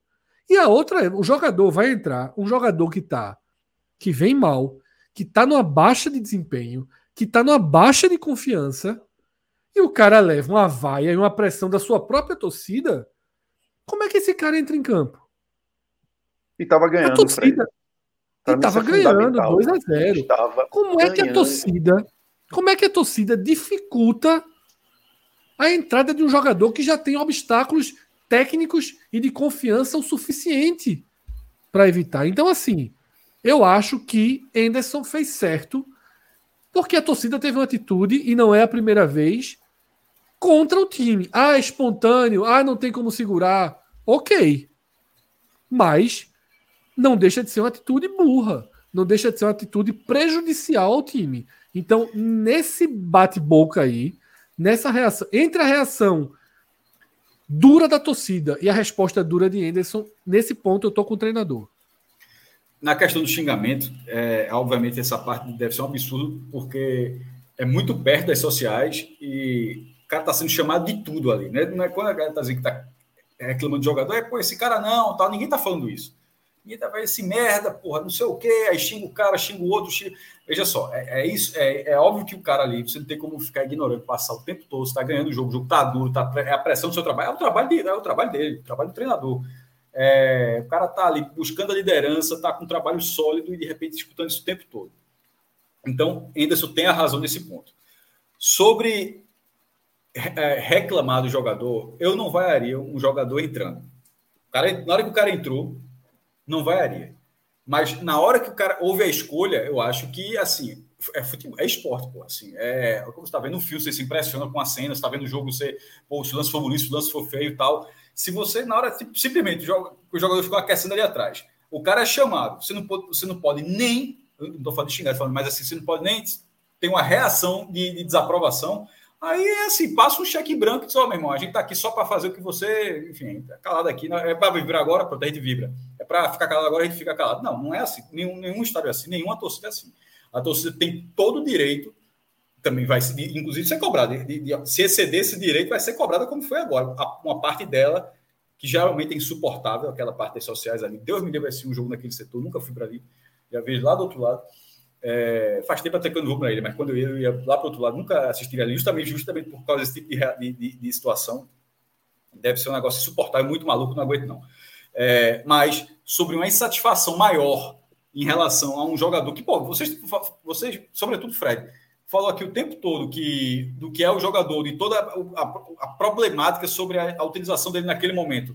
Aí tu tá no estádio, você tá vendo que o jogo tá começando a se perder e tal. Aí a escolha é essa? Como assim? Eu quero saber como é que você. Não, fica calado aí, não pode reclamar, não. não. Claro que não, pô. Você, você, você pode. Não, pô. Agora, na hora que o jogador entrou, é que eu falei, eu nunca vaiaria assim. Vai, vai o jogador, o cara tá em campo. Você pode ficar puto, o cara errar um passo tal, mas não fazer, fazer isso. Mas antes de o jogador entrar, eu acho que, que a cobrança é natural. Se, se você está vendo que, se, se você, você torcedor, entende, e no fim o cara pode estar certo ou errado, de repente o treinador está certo, mais que você, mas se você entende que naquele momento está sendo feito algo um absurdo, e não é uma pessoa, veja que é, um, é, é uma onda muito, muito grande assim. Tu já viu algum treinador São... parar? Não para, não, não desfaz a substituição, é igual a. Exatamente, mas veja só, isso, se não desfaz, se não faz nada, se a gente se está falando aqui, se o cara usa o tempo todo, então assim, beleza, só a questão de aguentar o produto xingamento. Isso é uma merda de aguentar. Quem é que gosta? Ninguém gosta de ser xingado, não. Pois isso aí, cara, é, é óbvio que o treinador está certo. O meu ponto é que eu não vou tirar o direito da torcida, e eu estou falando só da, de, da insatisfação de Gabriel ou qualquer outro jogador na entrada, na hora que vai ter uma escolha, ou na hora da saída. Tipo, tira o melhor. Quantas vezes já não aconteceu também? O treinador, tá, o treinador simplesmente tira o melhor do cara, o melhor jogador em campo. Quantas vezes não aconteceu? Acho que todo mundo já deve ter visto algum jogo, aí todo mundo fica assim. Como é que esse cara tirou o melhor jogador em campo? Assim, não está preservando para nada, o jogo está aberto. O cara tá cansado, o cara não parece estar tá, tá esgotado, não está nem amarelado, tem tá nada. Como é que esse cara saiu? Não, não, você tem que ficar calado. Você não pode, você não pode, não, não pode gerar insatisfação. É claro que pode, isso é futebol. Anderson sabe disso aí. Agora, essa parte da entrevista dele também faz parte para até apaziguar a próxima vez que ele for utilizar Gabriel Santos. Para que já de, deixou o recado que talvez na próxima vez que ele for utilizar Gabriel Santos, quem acompanha a entrevista, parte da torcida, talvez assim, ó, vamos dar esse crédito e tal. Então, o xingamento ele está coberto de razão sobre tirar o direito da insatisfação de uma escolha. Não, eu, eu não, eu não vejo o menor sentido disso. Zero, na verdade.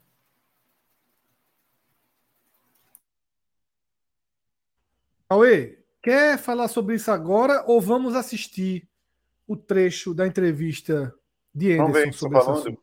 Vamos ver Anderson falando. Pedro, pode soltar aí, tá? Pra gente ver a resposta de Anderson desse tema, né? Que é um tema interessante. É a primeira vez que Anderson entra em choque com a torcida, né? Vamos lá. Disso mas a gente não pode, né, durante um jogo é, que está tentando colocar um atleta, desprezar atletas por A, B, C ou D, são atletas do clube, cara. É, quando você faz uma, uma substituição, não é só o Enderson que está pensando nisso. São vários profissionais que estão envolvidos, que estão avaliando. Chega um determinado momento do jogo, os caras começam a jogar mais bola para a área. Então, assim, a gente pensa, pensa também em ter atletas com poder de, é, de jogo aéreo melhor, né? Então é, só uma, é uma série de coisas que a gente pensa. Ah, o adversário está começando a sair, talvez nos dê mais profundidade, jogador que possa ser mais rápido, que possa ganhar. A gente não pode assegurar que todo mundo vai entrar bem. A gente não pode garantir que todo mundo, mas eu preciso ter a liberdade de tomar minha decisão. E eu me sinto desrespeitado quando acontece uma situação dessa, cara, assim, sinceramente. Assim. Às vezes eu fico pensando assim, por que, que você estuda tanto, trabalha tanto, faz tanto, se a sua opinião não, não, não vale de nada, entendeu? Então, assim, me senti extremamente incomodado com isso.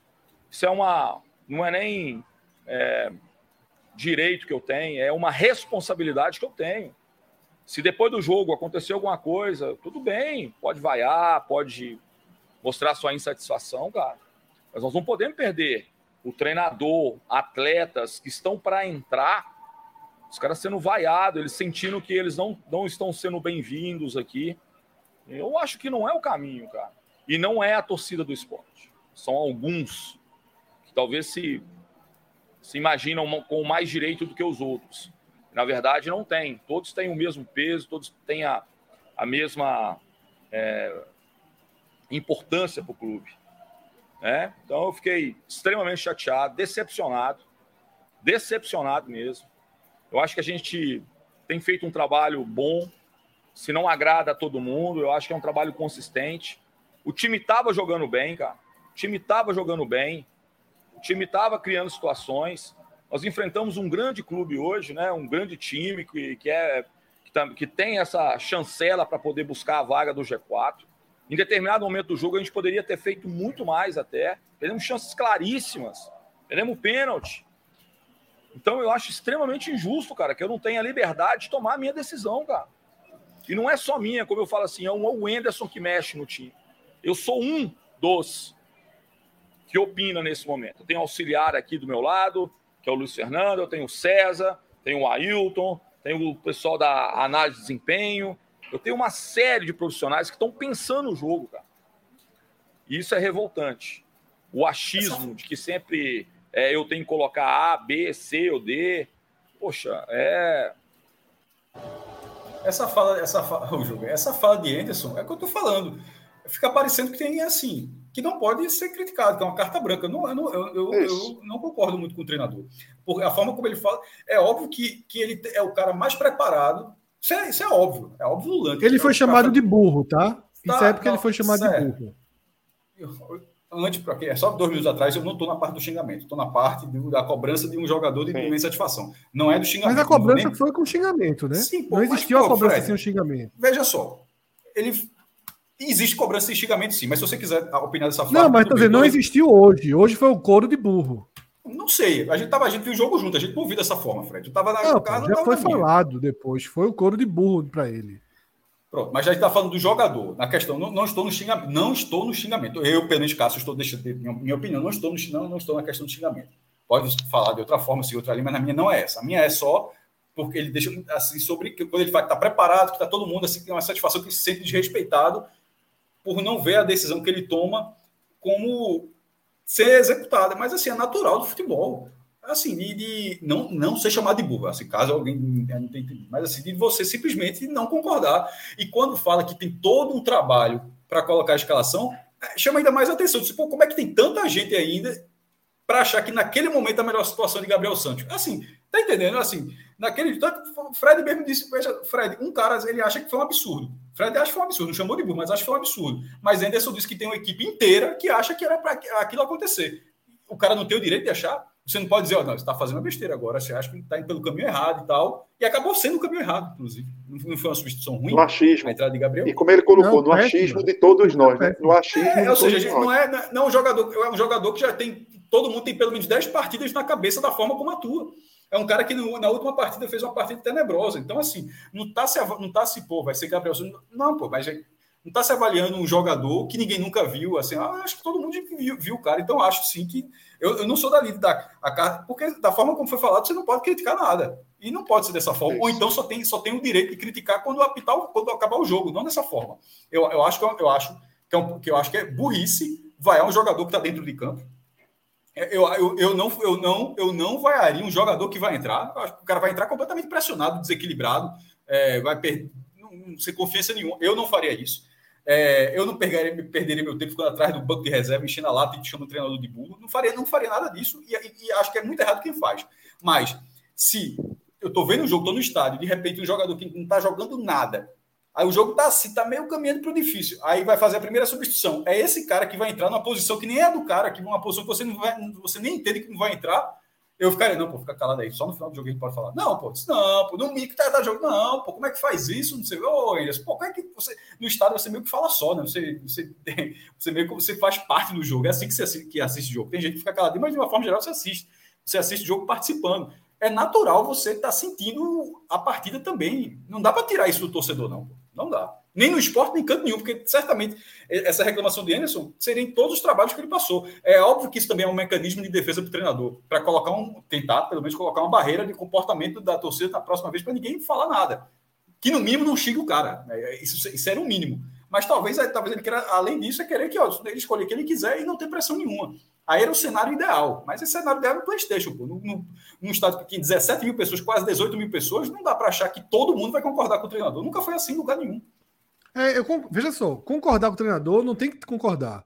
O que eu sou extremamente contra, e já me posicionei sobre isso algumas outras vezes, e sempre cito aquele jogo de Marcelinho Paraíba, lembra aquele jogo né, que eu cito, que a torcida do esporte criticava o jogador do esporte e batia palma para o adversário. Eu nunca vi uma torcida que vai para campo fazer isso.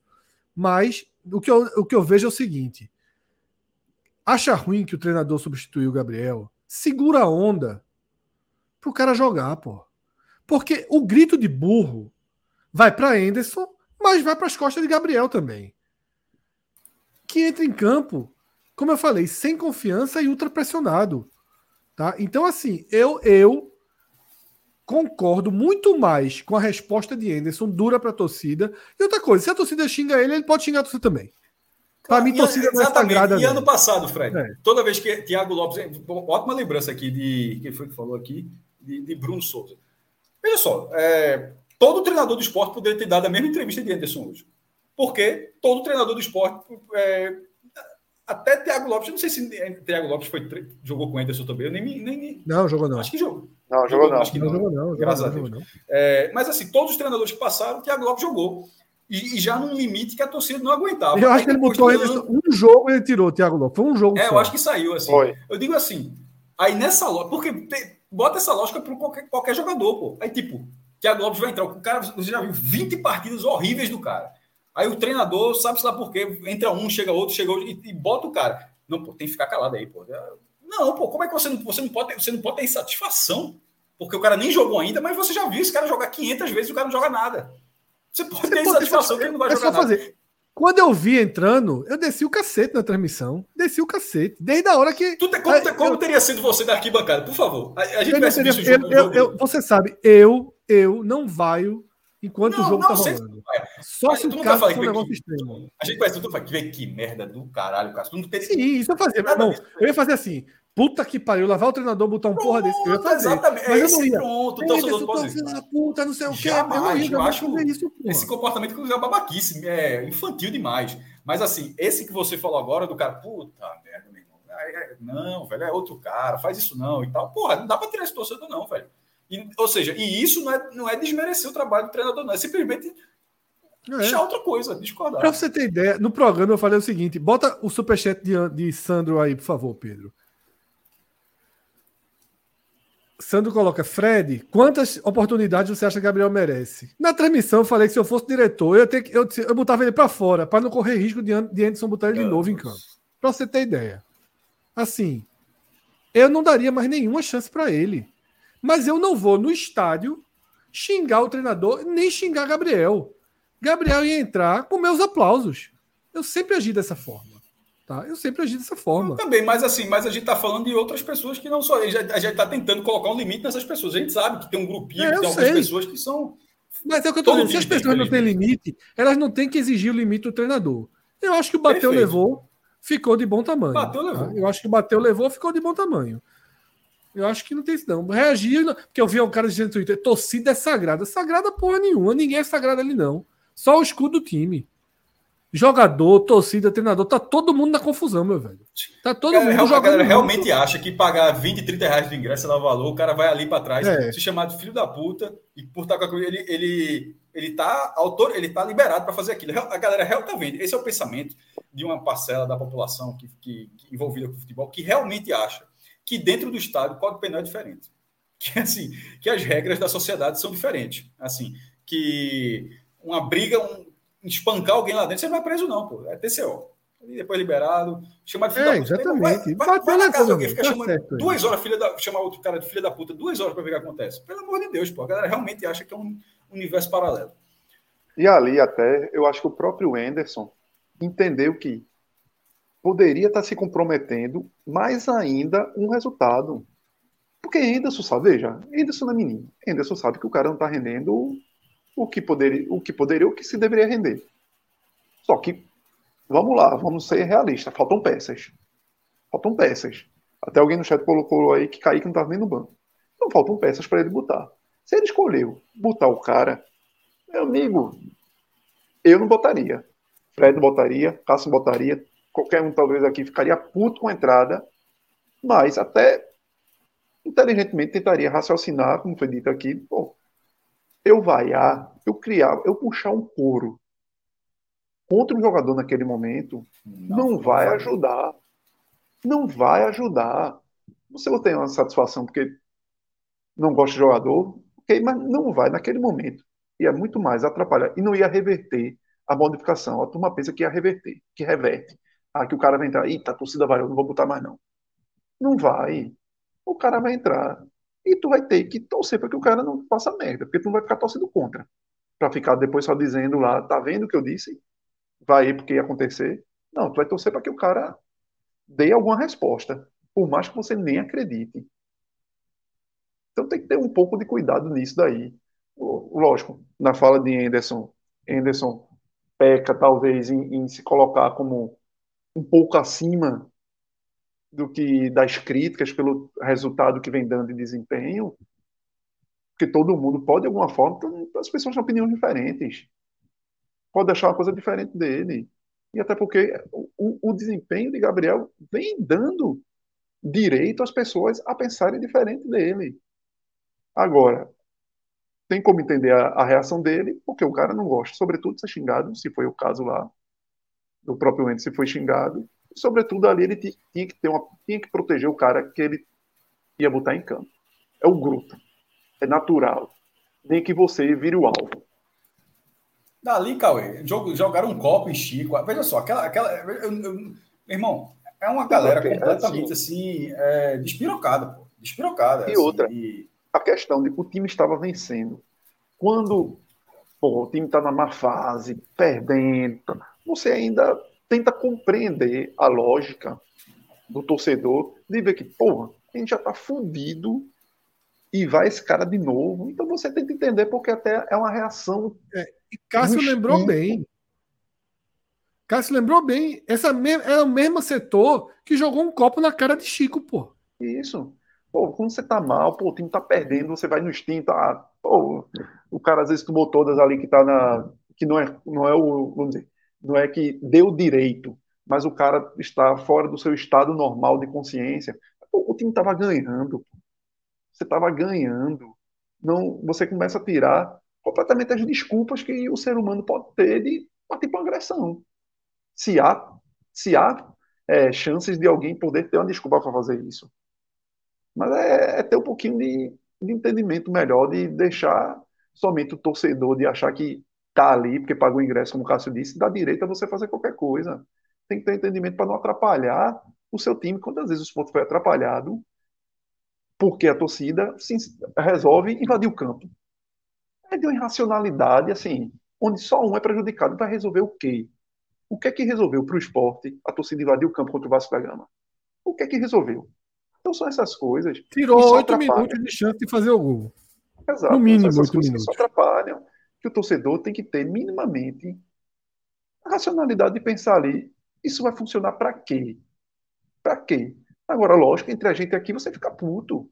Fica puto. Porque acha que não era o correto. Mas, ok. Mas não vamos atrapalhar algo que estava andando até então. certo, que o time estava dando resposta.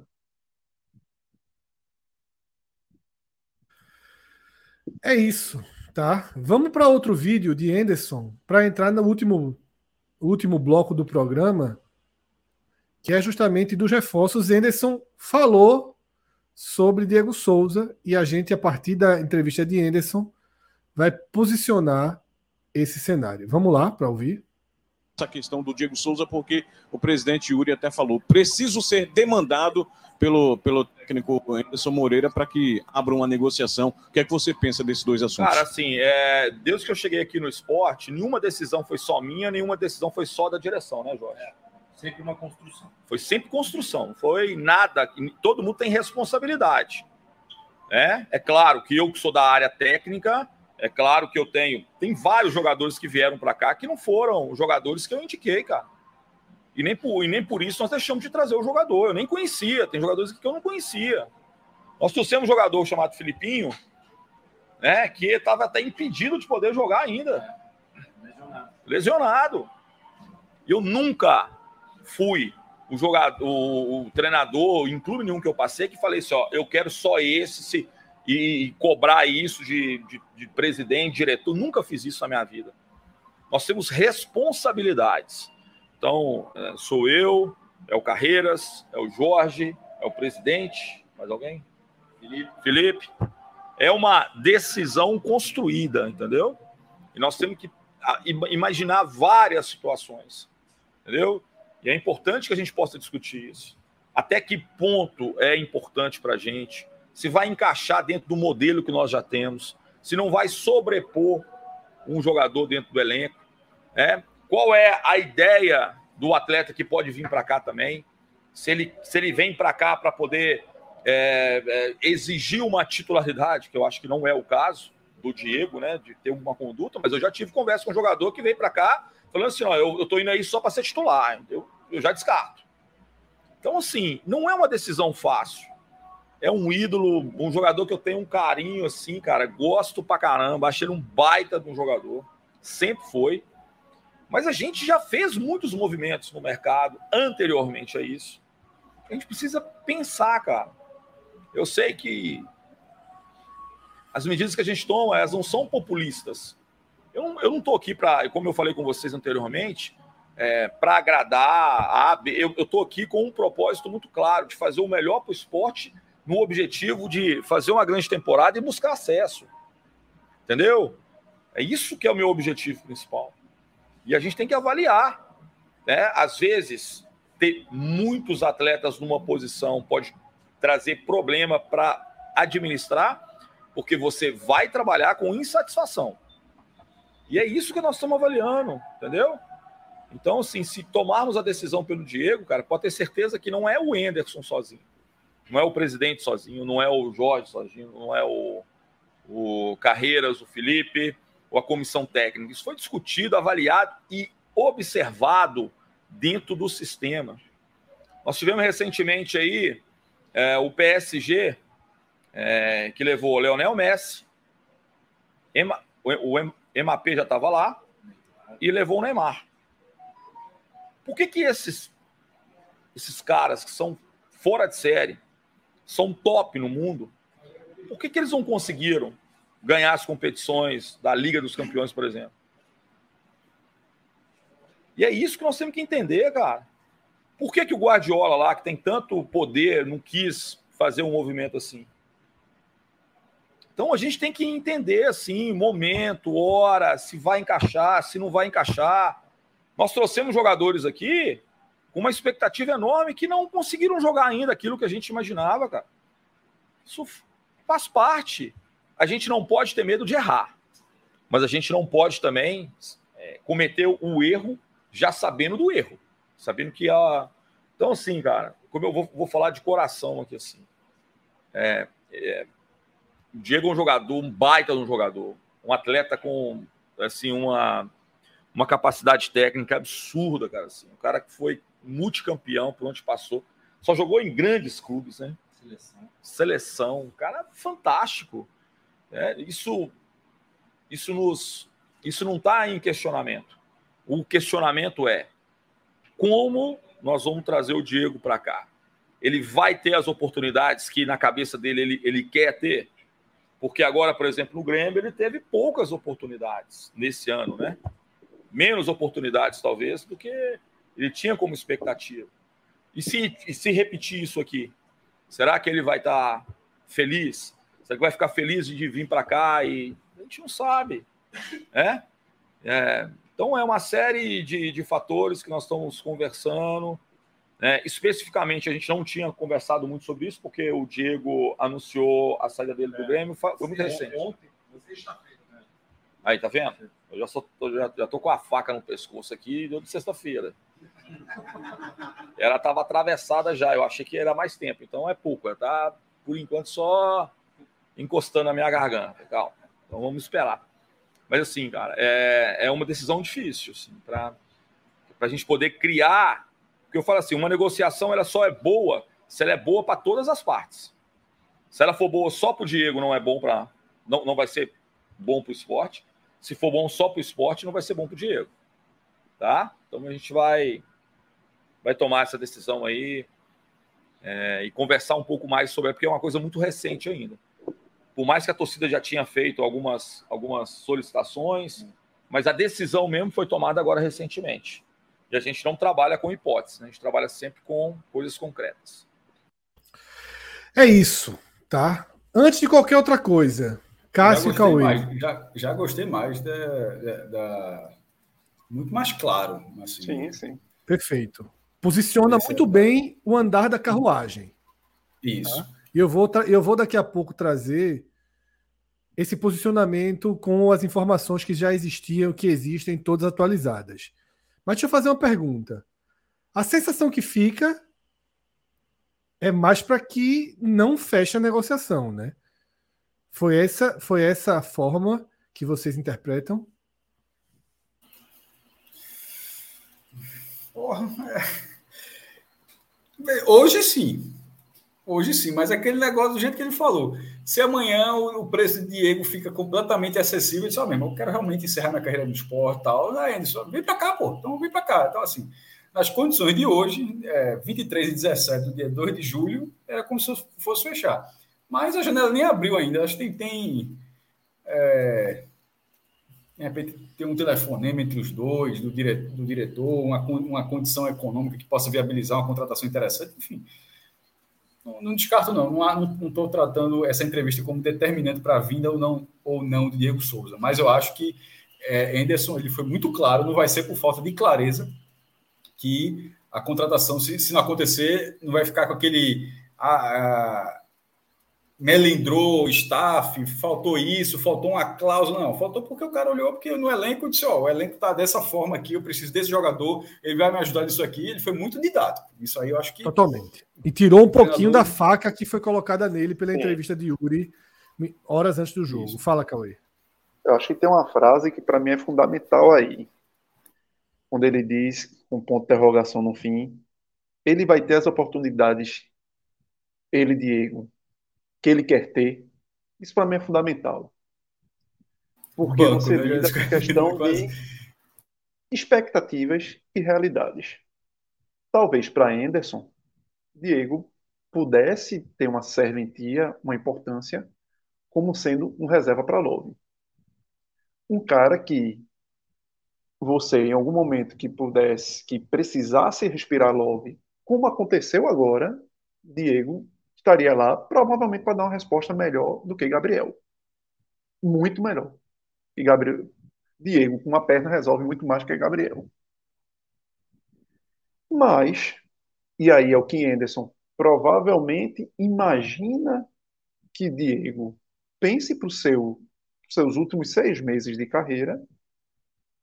Acho que ele acredita que Diego vai querer ser um cara que tem um protagonismo maior para encerrar a carreira jogando, com gols, de alguma forma que o esporte é onde ele tem uma idolatria do torcedor, então é, vivendo aquela simbiose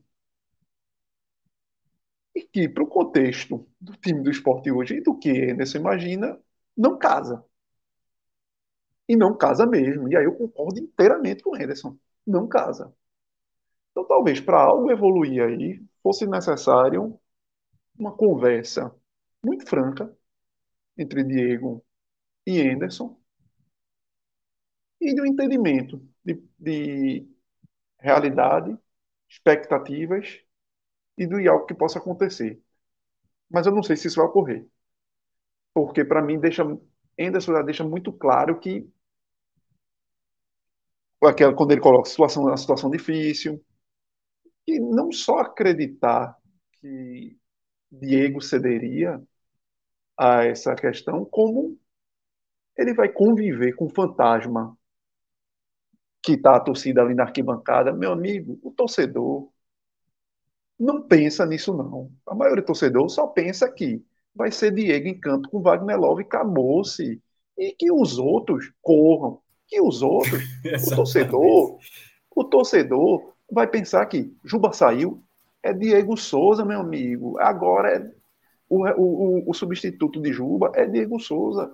Porque o torcedor, na grande maioria, não pensa em aspectos táticos. O maior torcedor só quer saber se a bola entrou, foi gol, tô comemorando, tô voltando para casa tranquilo. O cara tá nem aí se vai xingar, se vai atrapalhar o jogador que vai entrar em campo, se quem é que vai correr para a turma, se é uma sobreposição de posição. O torcedor tá nem aí, a grande maioria. Que vai sem ter esse discernimento maior.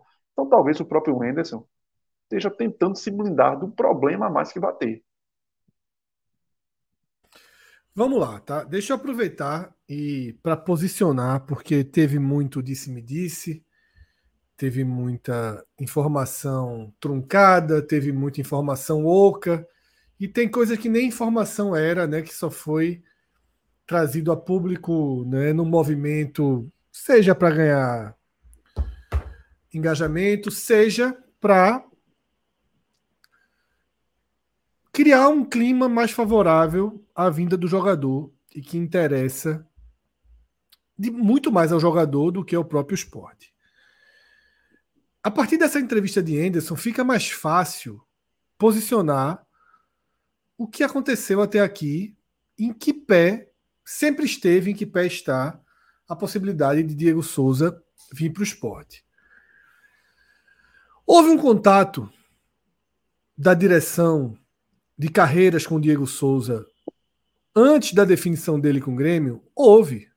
Mas uma mensagem das mais superficiais possíveis. Uma mensagem de como é que tá as coisas aí? Um e aí? Tá? O bom e velho que a turma brinca, o oi sumido, né? Houve uma pergunta no ar. Abrindo uma porta para algo mais na frente. Eu, eu diria dessa forma: uma mensagem entre dois amigos que tem um grau de proximidade a ponto de conversarem pelo WhatsApp e que abre uma porta lá na frente. Lá na frente. Dessa mensagem para frente, não houve a conversa da direção com o Anderson, com a comissão técnica. Foi uma mensagem jogada no ar. E que, dentro do esporte, sempre se teve o termômetro de que o objetivo de Diego Souza era estender até o final do ano o contrato com o Grêmio e daí encerrar a sua carreira. Que ele não quer encerrar machucado, ele não quer encerrar no ocaso como seria se ele encerrasse agora. Na sexta-feira, quinta para sexta-feira, veio o posicionamento definitivo do Grêmio de que não faria essa extensão de contrato por consideração até com o Diego Souza. Tá? Veja que a gente está falando de sexta-feira e chegou a circular a notícia de que o Sport tinha mandado proposta de 180 mil, de não sei o quê, que estava pelo sim de Diego Souza, que era a esposa de Diego Souza que estava colocando. Esqueçam isso. Tá? O assunto, o assunto Diego Souza só saiu do âmbito WhatsApp, conversas entre a direção e o presidente, para se tornar uma pauta do esporte na hora em que o Grêmio realmente saiu de cena. Porque, repito, dentro do esporte sempre se teve a impressão de que o que Diego Souza realmente queria era a permanência no Grêmio, então não iria alimentar, não iria é, entrar em qualquer tipo de leilão que até instigasse o Grêmio, se fosse o caso. Então o esporte realmente se ficou de forma muito reservada, esperando que a história se resolvesse entre Diego e o Grêmio, o que aconteceu na sexta-feira. Naturalmente, a pauta ele entra na pauta do esporte. Porém, como o próprio Anderson disse na coletiva, quando ele entra na pauta do esporte, o esporte já tem uma outra pauta em curso com outros jogadores sendo negociados, que vão comprometer financeiramente. Jogadores que vão ganhar mais de 100 mil reais. Tá? O esporte, naturalmente, tem outros jogadores na lista. Tá? Então, o nome vem, mas não vem como prioridade. O nome chega. Só que depois, só que depois de Diego Souza definir que não fica no Grêmio, você percebe que nessas ondas de informações que circulam mudou o tom. Aquela proposta de 180 mil, fingiram que essa notícia nunca existiu, e agora o ponto era: está Diego Souza vai precisar ter um convencimento do staff da família. E aí ele quer. Aí depois o pai quer, o irmão quer, agora todo mundo quer. E é verdade. Esse ponto é verdade. Esse ponto é verdade. Do lado de Diego Souza, Diego Souza e família Souza toda, já que envolveram a família na história, ele vem para o esporte. Por ele ele vem. E por ele ele vem sem que o esporte precise fazer um aporte financeiro do outro mundo. Essa sinalização foi dada. Porém, o próprio Diego não conseguiu contato direto com a direção para dar segmento àquela mensagenzinha lá do começo. Para transformar, não é em negociação, não. Para abrir pelo menos uma porta para as conversas evoluírem. Tá? A direção, nesse momento que Diego disse não, a direção sabe que a próxima conversa, a direção sabe que a próxima conversa já tem mais comprometimento. E a direção deixou muito claro, isso soube dos bastidores e está muito claro. Precisa passar por Henderson. Henderson tem parte significativa do controle dessa, dessa gestão de futebol. E ele fala isso, ele fala, ele se coloca como parte disso. E aqui eu vou trazer um pouco do, do caso Cariús, tá? Vou trazer um pouco do caso Cariús. Por quê? Porque quando estoura o caso Cariús, há um incômodo da direção do esporte para afastá-lo. Só que nesse esporte de 2023, há uma gestão de grupo do treinador, dos líderes do grupo, há um diálogo com a diretoria muito harmônico. E a direção não quis quebrar esse elo. A decisão do treinador, a decisão do elenco foi abraçar Cariús. Lembram da polêmica, né? Que o Sport foi o último time a tirar tal. E mesmo quando tirou, Tava lá a foto de Cariús participando da, da oração, participando do culto. É dessa forma que o esporte faz futebol em 2023, onde Anderson tem participação, onde o elenco tem participação, onde a diretoria tem participação e o presidente tem participação. Então, o caso Diego Souza, nos últimos, nas últimas 48 horas, começou a se desenhar uma pressão por parte de quem está no entorno de Diego Souza. O, o, jogador não vai, não se expõe publicamente, mas irmão veste camisa, pai grava vídeo, amigo twitta, amigo dispara mensagem no WhatsApp. Começou a haver uma pressão para que a direção do esporte acelerasse essa conversa com o treinador para tentar trazer Diego. Ou seja, os últimos, as últimas 48 horas são muito mais numa tentativa de pressionar a gestão. E essa pressão levou Yuri a dar a entrevista que deu horas antes do jogo de que, de que a bola estaria com o Anderson. Elogia muito o jogador. E aí, Anderson elogia muito o jogador, mas, faz, mas deixa muito claro: a bola não está comigo. A bola está com todo mundo. Ou seja, não venham colocar para mim a, a, responsabilidade e a consequência de não trazer Diego. Caso não traga Diego. Por quê? Qual é uma preocupação muito grande do esporte? Todo mundo fala que o time está precisando de reforços. Em que momento o Diego vai estar tá pronto?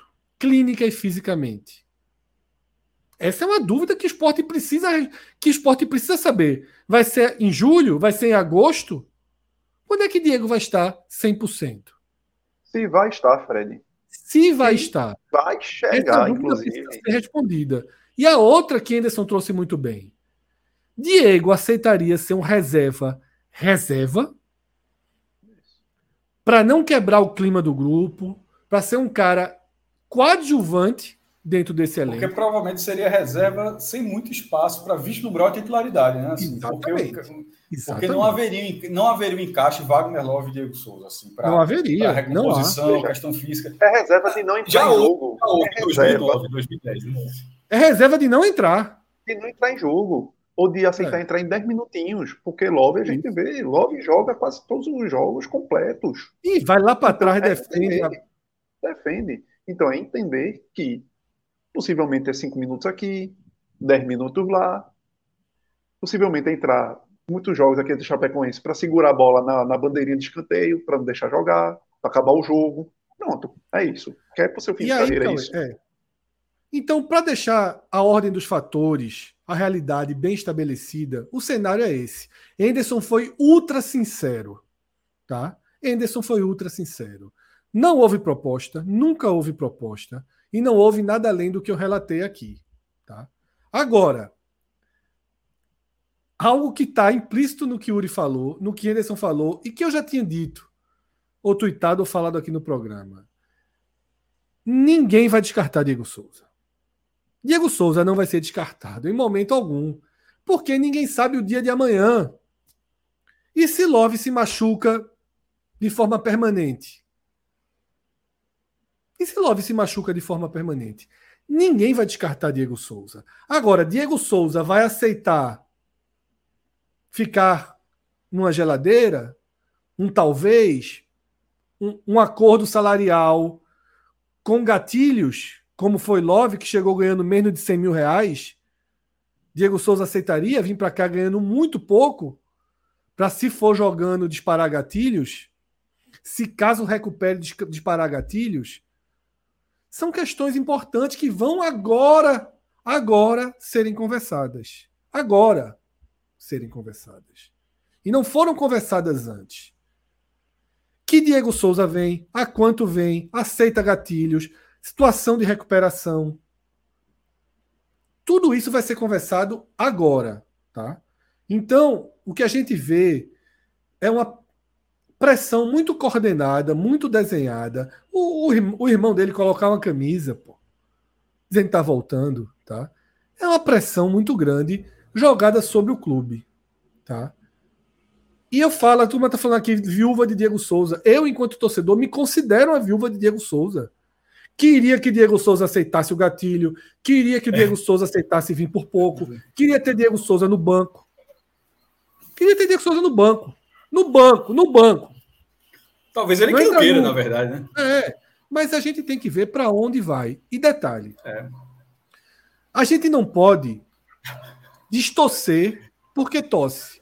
Eu torço para um desfecho positivo Diego Souza, torço, mas eu não vou aqui fazer papel de defender interesse do jogador levando pressão para a diretoria, pô. Eu não vou distorcer para torcer. Eu posso torcer, mas eu tenho que torcer com a responsabilidade dos fatos, com a ordem dos fatores, com a verdade. Eu não posso dizer uma coisa ontem e dizer outra daqui a cinco dias, pô. Eu não posso afirmar que tinha uma proposta na mão e só faltava o sim de Diego, e agora tem o sim de Diego, falta o sim da diretoria, e aí já estão dizendo que tem o sim da diretoria falta o sim de Anderson. Daqui a pouco vai faltar o sim do cara que manda a passagem. Quando não foi isso que aconteceu. Tá? Agora Diego entra na pauta. Tá? Agora Diego entra na pauta. Eu acho que está claro Diego Souza. Sobre outro jogador especulado, e até já vi algumas informações também cravados como fechado. Já já, tá? Não está fechado. Tá? E a palavra que eu tenho é que não está nem perto de estar fechado.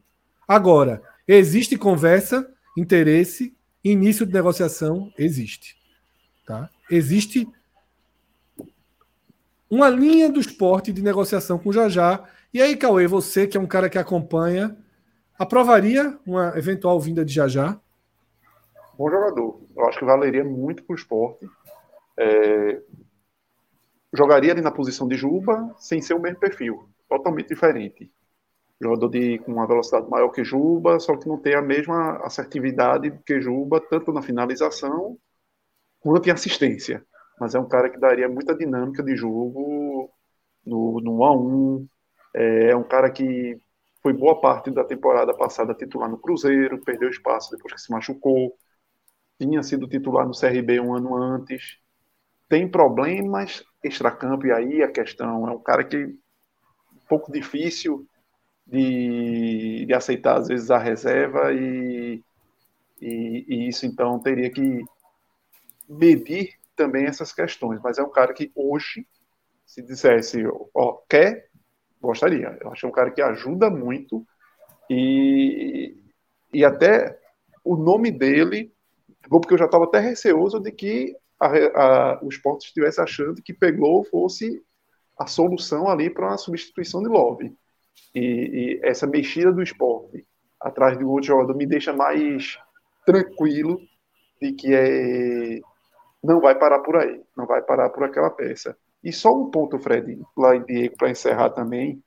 O meu grande medo com a história de Diego, que sempre é, é morrer numa novela de um mês e perder oportunidades. Se existem outros centroavantes negociando com o esporte, o esporte não pode simplesmente adormecer numa negociação que precisa, como você disse, saber condição física, conversa lá, conversa de cá para saber se o cara topa, se não topa, contrato de produtividade, ah, quando é que volta, quando é que consegue atuar, se não consegue, se não consegue, opa, e aí? Passou julho todinho, o esporte vai pegar a migalha de quem ou não vai nem pegar? Então, se, tá, se o esporte está alinhavado com outro centroavante e que tem a condição de trazer esse cara, e que se esse cara realmente o esporte confia que vai dar resultado, feche com esse cara, velho. E aí, Diego Souza vira aquela questão de: ó, oh, oportunidade. Vir, topou ir lá por baixo. Até porque, num cenário desse, até numa negociação, que a gente sabe como é que é, o próprio Diego seria obrigado a ceder. A topar algo mais barato, algo mais baixo, porque o esporte já fechou, o esporte não está na agonia. Você, quando entra na, na agonia, qualquer negociação, você tende a pagar mais caro. Quando você não tem agonia para fechar aquilo, quando você está tranquilo, eu não preciso. Se vier lucro, beleza, o preço é outro, as condições são totalmente diferentes. Então, minha maior preocupação em relação a essa, essa história de liga é somente, além, lógico, da questão física, mas hoje é não perder o time em outras situações. É o esporte não ficar para trás em uma posição que, apesar de Fabrício Daniel ter dado uma resposta hoje excelente, mas é melhor se ter opções no banco, até porque o Love tem uma, tem uma idade que, por mais que tenha mostrado tudo que já mostrou, mas é uma idade que você não tem como ter garantia. E começou a ficar fora dos jogos, né, Cauê? Começou a sentir mais o joelho que já vinha no é limite. É natural, e é natural. É uma maratona. É quarto domingo, quarto domingo com viagem, então é natural. Aquela imagem ter... dele com o gelo no joelho já mostrou que a situação estava no limite, né? É, Deixa eu perguntar é. outro nome a você, tá, Cauê? E também trazer informações. Poveda, mas rapidamente, não tem... É, é, Fred, só de logo ah. essa informação que tem. Mas é algo para descansar e tal, pode ser algo mais. Não, não, não tem informação de ser grave, não. Tá? Não tem informação de ser grave, não. Mas a informação que eu tinha é que era mais fácil ele do que Juba hoje. E acabou sendo é, Juba e não ele. Surpreendente. É, foi surpreendente. eu é acho que talvez teoricamente só no, no, né? no, domingo. É, eu acho talvez só no domingo, viu? É, Poveda, Cauê. Detalhe sobre informações. Fui atrás e não, não consegui, não obtive nenhuma informação. Ou seja, nem para o sim, nem para o não, nem para o talvez. Não tem informação alguma sobre Poveda. Agora, veio da imprensa baiana uma notícia de que esfriou com Vitória porque teria intensificado com o esporte. Gosta do nome? Gosto. Tem, um, tem uns poréns. Qual é a questão de Poveda? Poveda é um cara que estourou lá atrás na base no Guarani. Tanto que depois foi fazer base no Internacional emprestado e tudo, e, e não ficou. Passou no Atlético Paranaense, também não ficou. Então, cara que na base do Guarani foi muito bem, disputou cedo, só que demorou a dar respostas no profissional. Precisou chegar somente ano passado no Sampaio Corrêa, e ele não é mais um, um moleque, ele tem 24 para 25 anos, e demorou a dar essas respostas. Então é um cara que, será que Poveda é o, o, o jogador do ano passado do Sampaio Corrêa? Será que Poveda conseguiu, enfim, ser aquele moleque lá atrás do Guarani que se esperava dele? Porque agora no Bolívar ele não conseguiu ter uma sequência. Conseguiu até fazer gols. Tem uma média até relativamente boa, de em 16 partidas, 6 gols. Mas não vinha sendo titular. E, e lógico que é o, o, nível do campeonato boliviano faz você também colocar uma certa, um asterisco ali nas, na questão. Agora, analisando o perfil, eu acho que é um jogador que casaria bem no esporte. 24 para 25 anos, é um cara que pertence, acho que, ao Alverca do Portugal. Ou seja, é um, é um jogador que talvez viesse com a condição do esporte adquirir os direitos federativos dele e, se der certo, se tornar um ativo financeiro para o esporte. Em termos de perfil de jogador, é um cara que casaria com, com Love, tanto para tanto o time para ser um reserva, porque é um cara que se mexe, sabe jogar de segundo atacante, um pouco como o Fabrício Daniel, só que talvez mais rápido. Ele tem um perfil mais, talvez um pouco mais franzino, não, não tão pesado como aparenta o Fabrício Daniel. Então, é um cara que consegue fazer aquelas posições ali e, e, e, e é um cara inteligente, que isso é o fundamental dele.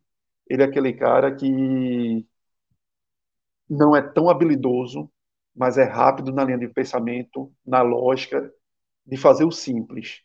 Inclusive, ele, ele ia fazer engenharia civil, porque chegou o momento da carreira dele que ele ia abandonar, porque não estava dando certo, ia fazer engenharia civil. Então, um cara que, que gostava muito de matemática. Então, assim, é um jogador que é tem, diferença, tem, tem diferenças é, na inteligência e consegue compensar isso compensar alguns problemas técnicos de não um cara tão habilidoso com essa inteligência. Para mim, é um cara que valeria muito a pena. Dos nomes, pronto, entre ele e Edu, por exemplo, se falou-se muito em Edu, eu preferiria ele.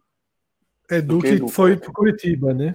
Isso, eu preferiria ele. Pelo perfil dele, pelo Nossa. perfil de encaixe, de jogar como um segundo atacante ali, de, ah, quando o Jorginho sai, em determinadas situações de jogo, precisa de um, atrás de um resultado. Ele poderia ser o nome? Poderia. Ele jogar com Love, porque ele sabe também sair da área, como o Love faz no esporte. Agora não tem como a gente sacramentar e bater o martelo, garantir que daria certo, mas é um cara que, no esporte, ele teria grande chance da vida dele em reforçar o que ele fez no Sampaio Correia e se mostrar como realmente um jogador promissor, não só promissor, mas como um jogador que o mercado vai enxergá-lo como uma solução, como o esporte precisa desse jogador para ser uma sombra para Love, não para botar Love no banco, mas para ser essa, esse refresco para Love, para ser esse respiro que Love precisa, mais do que vinha tendo. Vamos para os últimos superchats, por favor, Pedro, para a gente fechar o programa. É, José Gomes Falcão Neto. Diz que Ronaldo melhorou ba bastante com as atuações de Fábio o garoto ocupa mais espaço e Ronaldo fica na sobra mais confortável. É verdade. Tanto que lá quando o Fábio voltou a entrar, disseram, quando o Fabinho voltar, Fábio e Fabinho é a dupla ideal. E eu falei, sei não, viu? Porque Fábio e Ronaldo tem funcionado bem. Eu acho que a linha é essa mesmo. Fábio joga muito Nesse bem. Nesse caso, está sendo a dupla. A dupla está sendo essa porque Fabinho está machucado, né? Essa, é. essa dúvida ainda não foi tirada, na verdade, né? É, quando... Exatamente. Mas eu acho que quando o Fabinho voltar. Não, agora a... sim. Tudo... Mas, mas na, na é prática, a, é. a, dúvida ainda não foi tirada. A questão da hierarquia e tal. Total, total. Mais um superchat. É, Guilherme Laranjeira, ele explica, eu acho que ele está explicando o que elevou o tom das críticas e das vaias e da, do, do, xingamento ali. Guilherme, na hora de Anderson. Guilherme do seguinte: gente, fato sobre a vaia para Gabriel quando Anderson foi chamar Gabriel. Quando Anderson foi chamá-lo. Juan Xavier achou que era ele, tirou o colete. Aí a torcida aplaudiu. Depois Anderson disse que era Gabriel e aí todo mundo xingou muito. Então teria tido esse esse gatilho aí da turma achar que finalmente Juan Xavier viria para o jogo. Mas tá, talvez mas... fosse um erro também, viu? É, não era o jogo para ele, né? E depois é... foi mais errado ainda, né? Talvez, talvez naquele momento, talvez, mesmo que tivesse sido o Juan Xavier, talvez não fosse o Juan Xavier é. naquela substituição. Mais superchats. Tem mais, viu, Pedro? Eu vi um aí sobre. Sobre Fernandinho, eu acho. Dá uma buscada aí. Júnior Chaves. Valeu, Júnior, pela força. Nem era Fernandinho, era Luca. Se for para pegar alguém com experiência, é melhor pegar Luca. Cauê, teu filho tá pronto já? Ou ele tá falando de outro Luca? Pô, daquele Luca que quando vê o esporte mete gol, né? É. Aquele contra o esporte faz. O teu filho tá com quantos anos? Fez cinco. Então é melhor que, que contrato. Já, já, já, tá, já tem mecanismo. Já, já, tem mecanismo de solidariedade, já, viu? É. Espero que faça. Minha aposentadoria, meu amigo. o Cauê, o Luca de 33 anos ainda seria uma opção? Seria, Fred. Não é mais aquele Luca de antes. Ele virou um jogador muito. Não seria minha primeira opção. Deixando Mas claro, jogaria assim. uns 20 minutinhos bem, viu? Seja de ponta, Joga. seja não joga? joga? porque é a mesma coisa, é um cara que tem o mesmo perfil que a gente vinha falando. E que eu acho que é isso que o esporte precisa, um centroavante móvel. Luca começou a carreira no Criciúma como camisa 10. Ele era um meia, como o Love antigamente, né? Como o Love, não, como é, um Diego antigamente era um 10. Se aproximava, pisava na área, depois foi, se transformou num jogador de, de, de lado, de campo, um, um ponta, né? Um segundo atacante ponta, até que na Ponte Preta se transformou em centroavante, porque faltava o centroavante ali, e botaram o cara e o cara se tornou uma solução ali para Ponte Preta. É um cara que sabe fazer gol. Veja, se sobrar ele, seria bom. É. Não seria a minha preferência, mas se sobrar, não, não é um mau nome, entendeu? Tem alguém, Cauê, que não foi listado que você preferia ali na sua lista mágica? Porra, de cabeça, lembrar. Amanhã, amanhã no Raiz. Amanhã no Raiz tem uma listinha Porra, tem que pedir com antecedência, cara. Estou pedindo um dia de antecedência. 24 horas, 20 horas, amanhã. Só para Amanhã. Só Série B, Série B, só para o esporte. Série só para o esporte. Não, pô, Vitória, Ceará. Série B no pacote, é mas só para o esporte. Bora. É pro Vitória, pro Vitória também, pro Criciúma. Uma listinha básica, uma listinha básica. Só amanhã, amanhã. Tem Cleiton. Amanhã, amanhã. Ah, Raiz pronto. de amanhã. Aí deixa a turma procurar quem é Cleiton. É, eu tô lhe dando 20 horas. Eu tô lhe dando 20 horas. Tá? Raiz de amanhã. É, deixa eu falar outra coisa também, tá? Algumas pessoas me perguntaram aqui de Labandeira. Não tenho informação, também guardo aí para amanhã. Vou perguntar, mas de fato, muito tempo já Labandeira fora. Eram dois meses, Fred. Eram é. dois meses. Aí Era um, virou dois e uma eternidade. Eu disse no primeiro dia, eu disse, isso é joelho, pode buscar. Ali pra se fuder. Não, eu falei, gente, joelho, não sei o que, eu disse, nunca vi joelho voltar tão rápido. Aí o cara sai, o cara sai com o joelho, eu disse, ó, eu não sou médico nada, mas só, só do que eu acompanho futebol, eu nunca vi o cara ter uma porrada dessa de joelho, dizer que é joelho, e falar, não, você um mês volta. Eu disse, não lembro. É, é, a, a, o tratamento foi conservador, né? ou seja, sem cirurgia, mas mesmo que ele volte agora, vamos supor que ele voltasse agora, ele estaria voltando muito mais cedo que costuma voltar uma, um trauma no joelho, né? uma pancada no joelho. Geralmente o cara fica rompe ligamento, é, seis meses, oito meses, assim, no fim das contas, é, esse tratamento conservador da bandeira, se vai, mesmo que ele volte semana que vem, eu acho que ele ainda vai estar voltando muito antes do que esse tipo de lesão no joelho costuma durar. É, o pessoal perguntando de Alan Ruiz aí, ele está fechado, ele vem. Tá? Isso aí não Mas a tem... turma tá dizendo que o voo do cara é foda, viu? Que, que meu É, o amigo- volta, mas ele está fechado. O que É, aconteceu é aí foi que Já deu uma volta ao mundo e não chega. Não, É. o cara, é, o cara O faz conexão em todos os podia- aer- tá dizendo que faz, o cara faz conexão em todos os aeroportos, porra. Toda vez que não dava para tê-lo antes por questões contratuais mesmo, mas aí Pois agora é. teve esse atraso do voo, né? E o esporte já trabalha na questão burocrática para agilizar tanto o Peglo quanto Alan Ruiz aí. Acho que para domingo contra o Mirassol muito difícil, né? Contra o CRB certamente não, mas pelo menos aí para a segunda semana ver se, se já tem já teria algo, tá? Outros nomes surgiram aí, a gente deixa mais para frente, Fernandinho, né, que saltaram algo muito falado, mas seria um seria um, um, um plano D do esporte, um plano mais Mas não tira do retrô, não, meu amigo. O retrô tem um plano lá. Veja, Fernandinho do retrô tá falando. do retrô. Tira não, tira não. Só, só, só tira não. Não E a tira. conversa? Pro- A conversa para liberar, Cássio. A conversa para liberar. Não, tem, inclu, até ainda tá tem isso. Ah, O, o, o, o presidente do retrô fala sem, sem, sem, menor, sem menor É. cerimônia que ele não gosta do presidente do esporte. Assim. Então, assim, até a, a- Chama de cabeça de ovo, né? Não chama de cabeça, não chama de cabeça de ovo, né? nem sei se chama isso, não, mas É, assim, Mas assim, tem até a relação dos dois presidentes, não é, não é uma relação boa. E, e o projeto do Retrô, veja só. Retrô não tá faltando real, não, tá?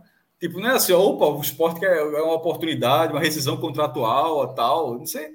Só se o jogador fala assim, ó, desculpa aí, Retrô, eu quero jogar do esporte. Pronto, aí beleza. Mas se- sendo uma É, só se situação uma normal. cláusula. É, Só se tiver uma cláusula que libere o cara para outras divisões.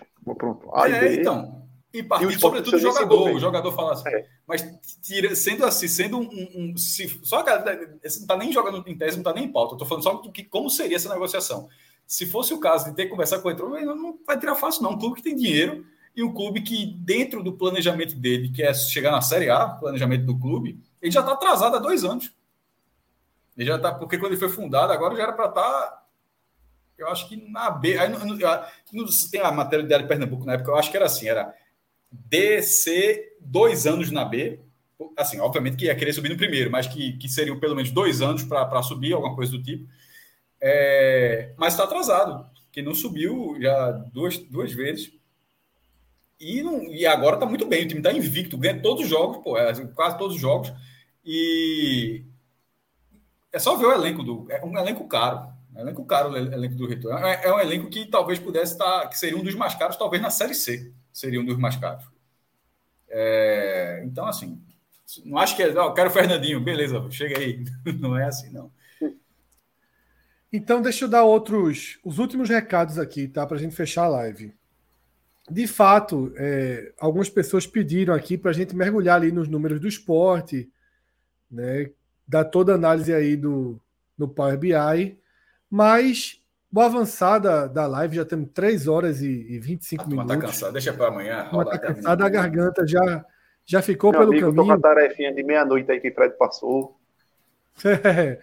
e detalhe, e detalhe. A gente esperou, enrolou com o Ceará ali para esperar acabar o jogo do Novo Horizontino, justamente para mergulhar nos números e não mergulhamos. Mas aí, Mas Dadito é líder, pronto, meu amigo, é líder. Pronto. mas aí é o seguinte: amanhã. Se a gente perder de faz- 1 a 0 do CRB, continua líder. O, gol, o, o 2 a 0 foi importante, porque se for o Sport Fred estava ganhando de 1 a 0, tava, che- terminou líder. Porém, se tivesse sido 1 a 0 e o Sport perdesse do CRB, o Sport perderia uma posição pelo saldo. Agora ele pode perder por até um gol de diferença. O saldo do Sport é 16, do Vila Nova é 15. Que se, e, e tem mais gols do que o Vila Nova. Se perder por um gol de diferença, até um gol de diferença do CRB, o Sport continuará líder.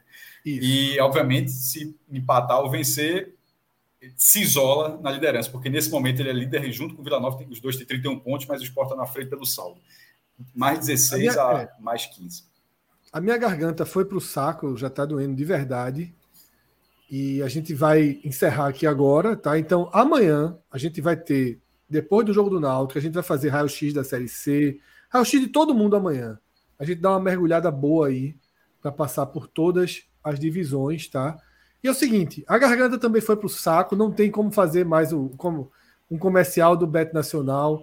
Tem um QR Code aqui embaixo de mim com o nosso código. Quem ainda não tiver conta aberta, tá? No Bet Nacional, entra lá, abre a conta, coloca o pod- código podcast 45, que cada conta aberta é de fato importante para a gente. E embaixo de Cauê tem outro QR Code, tá?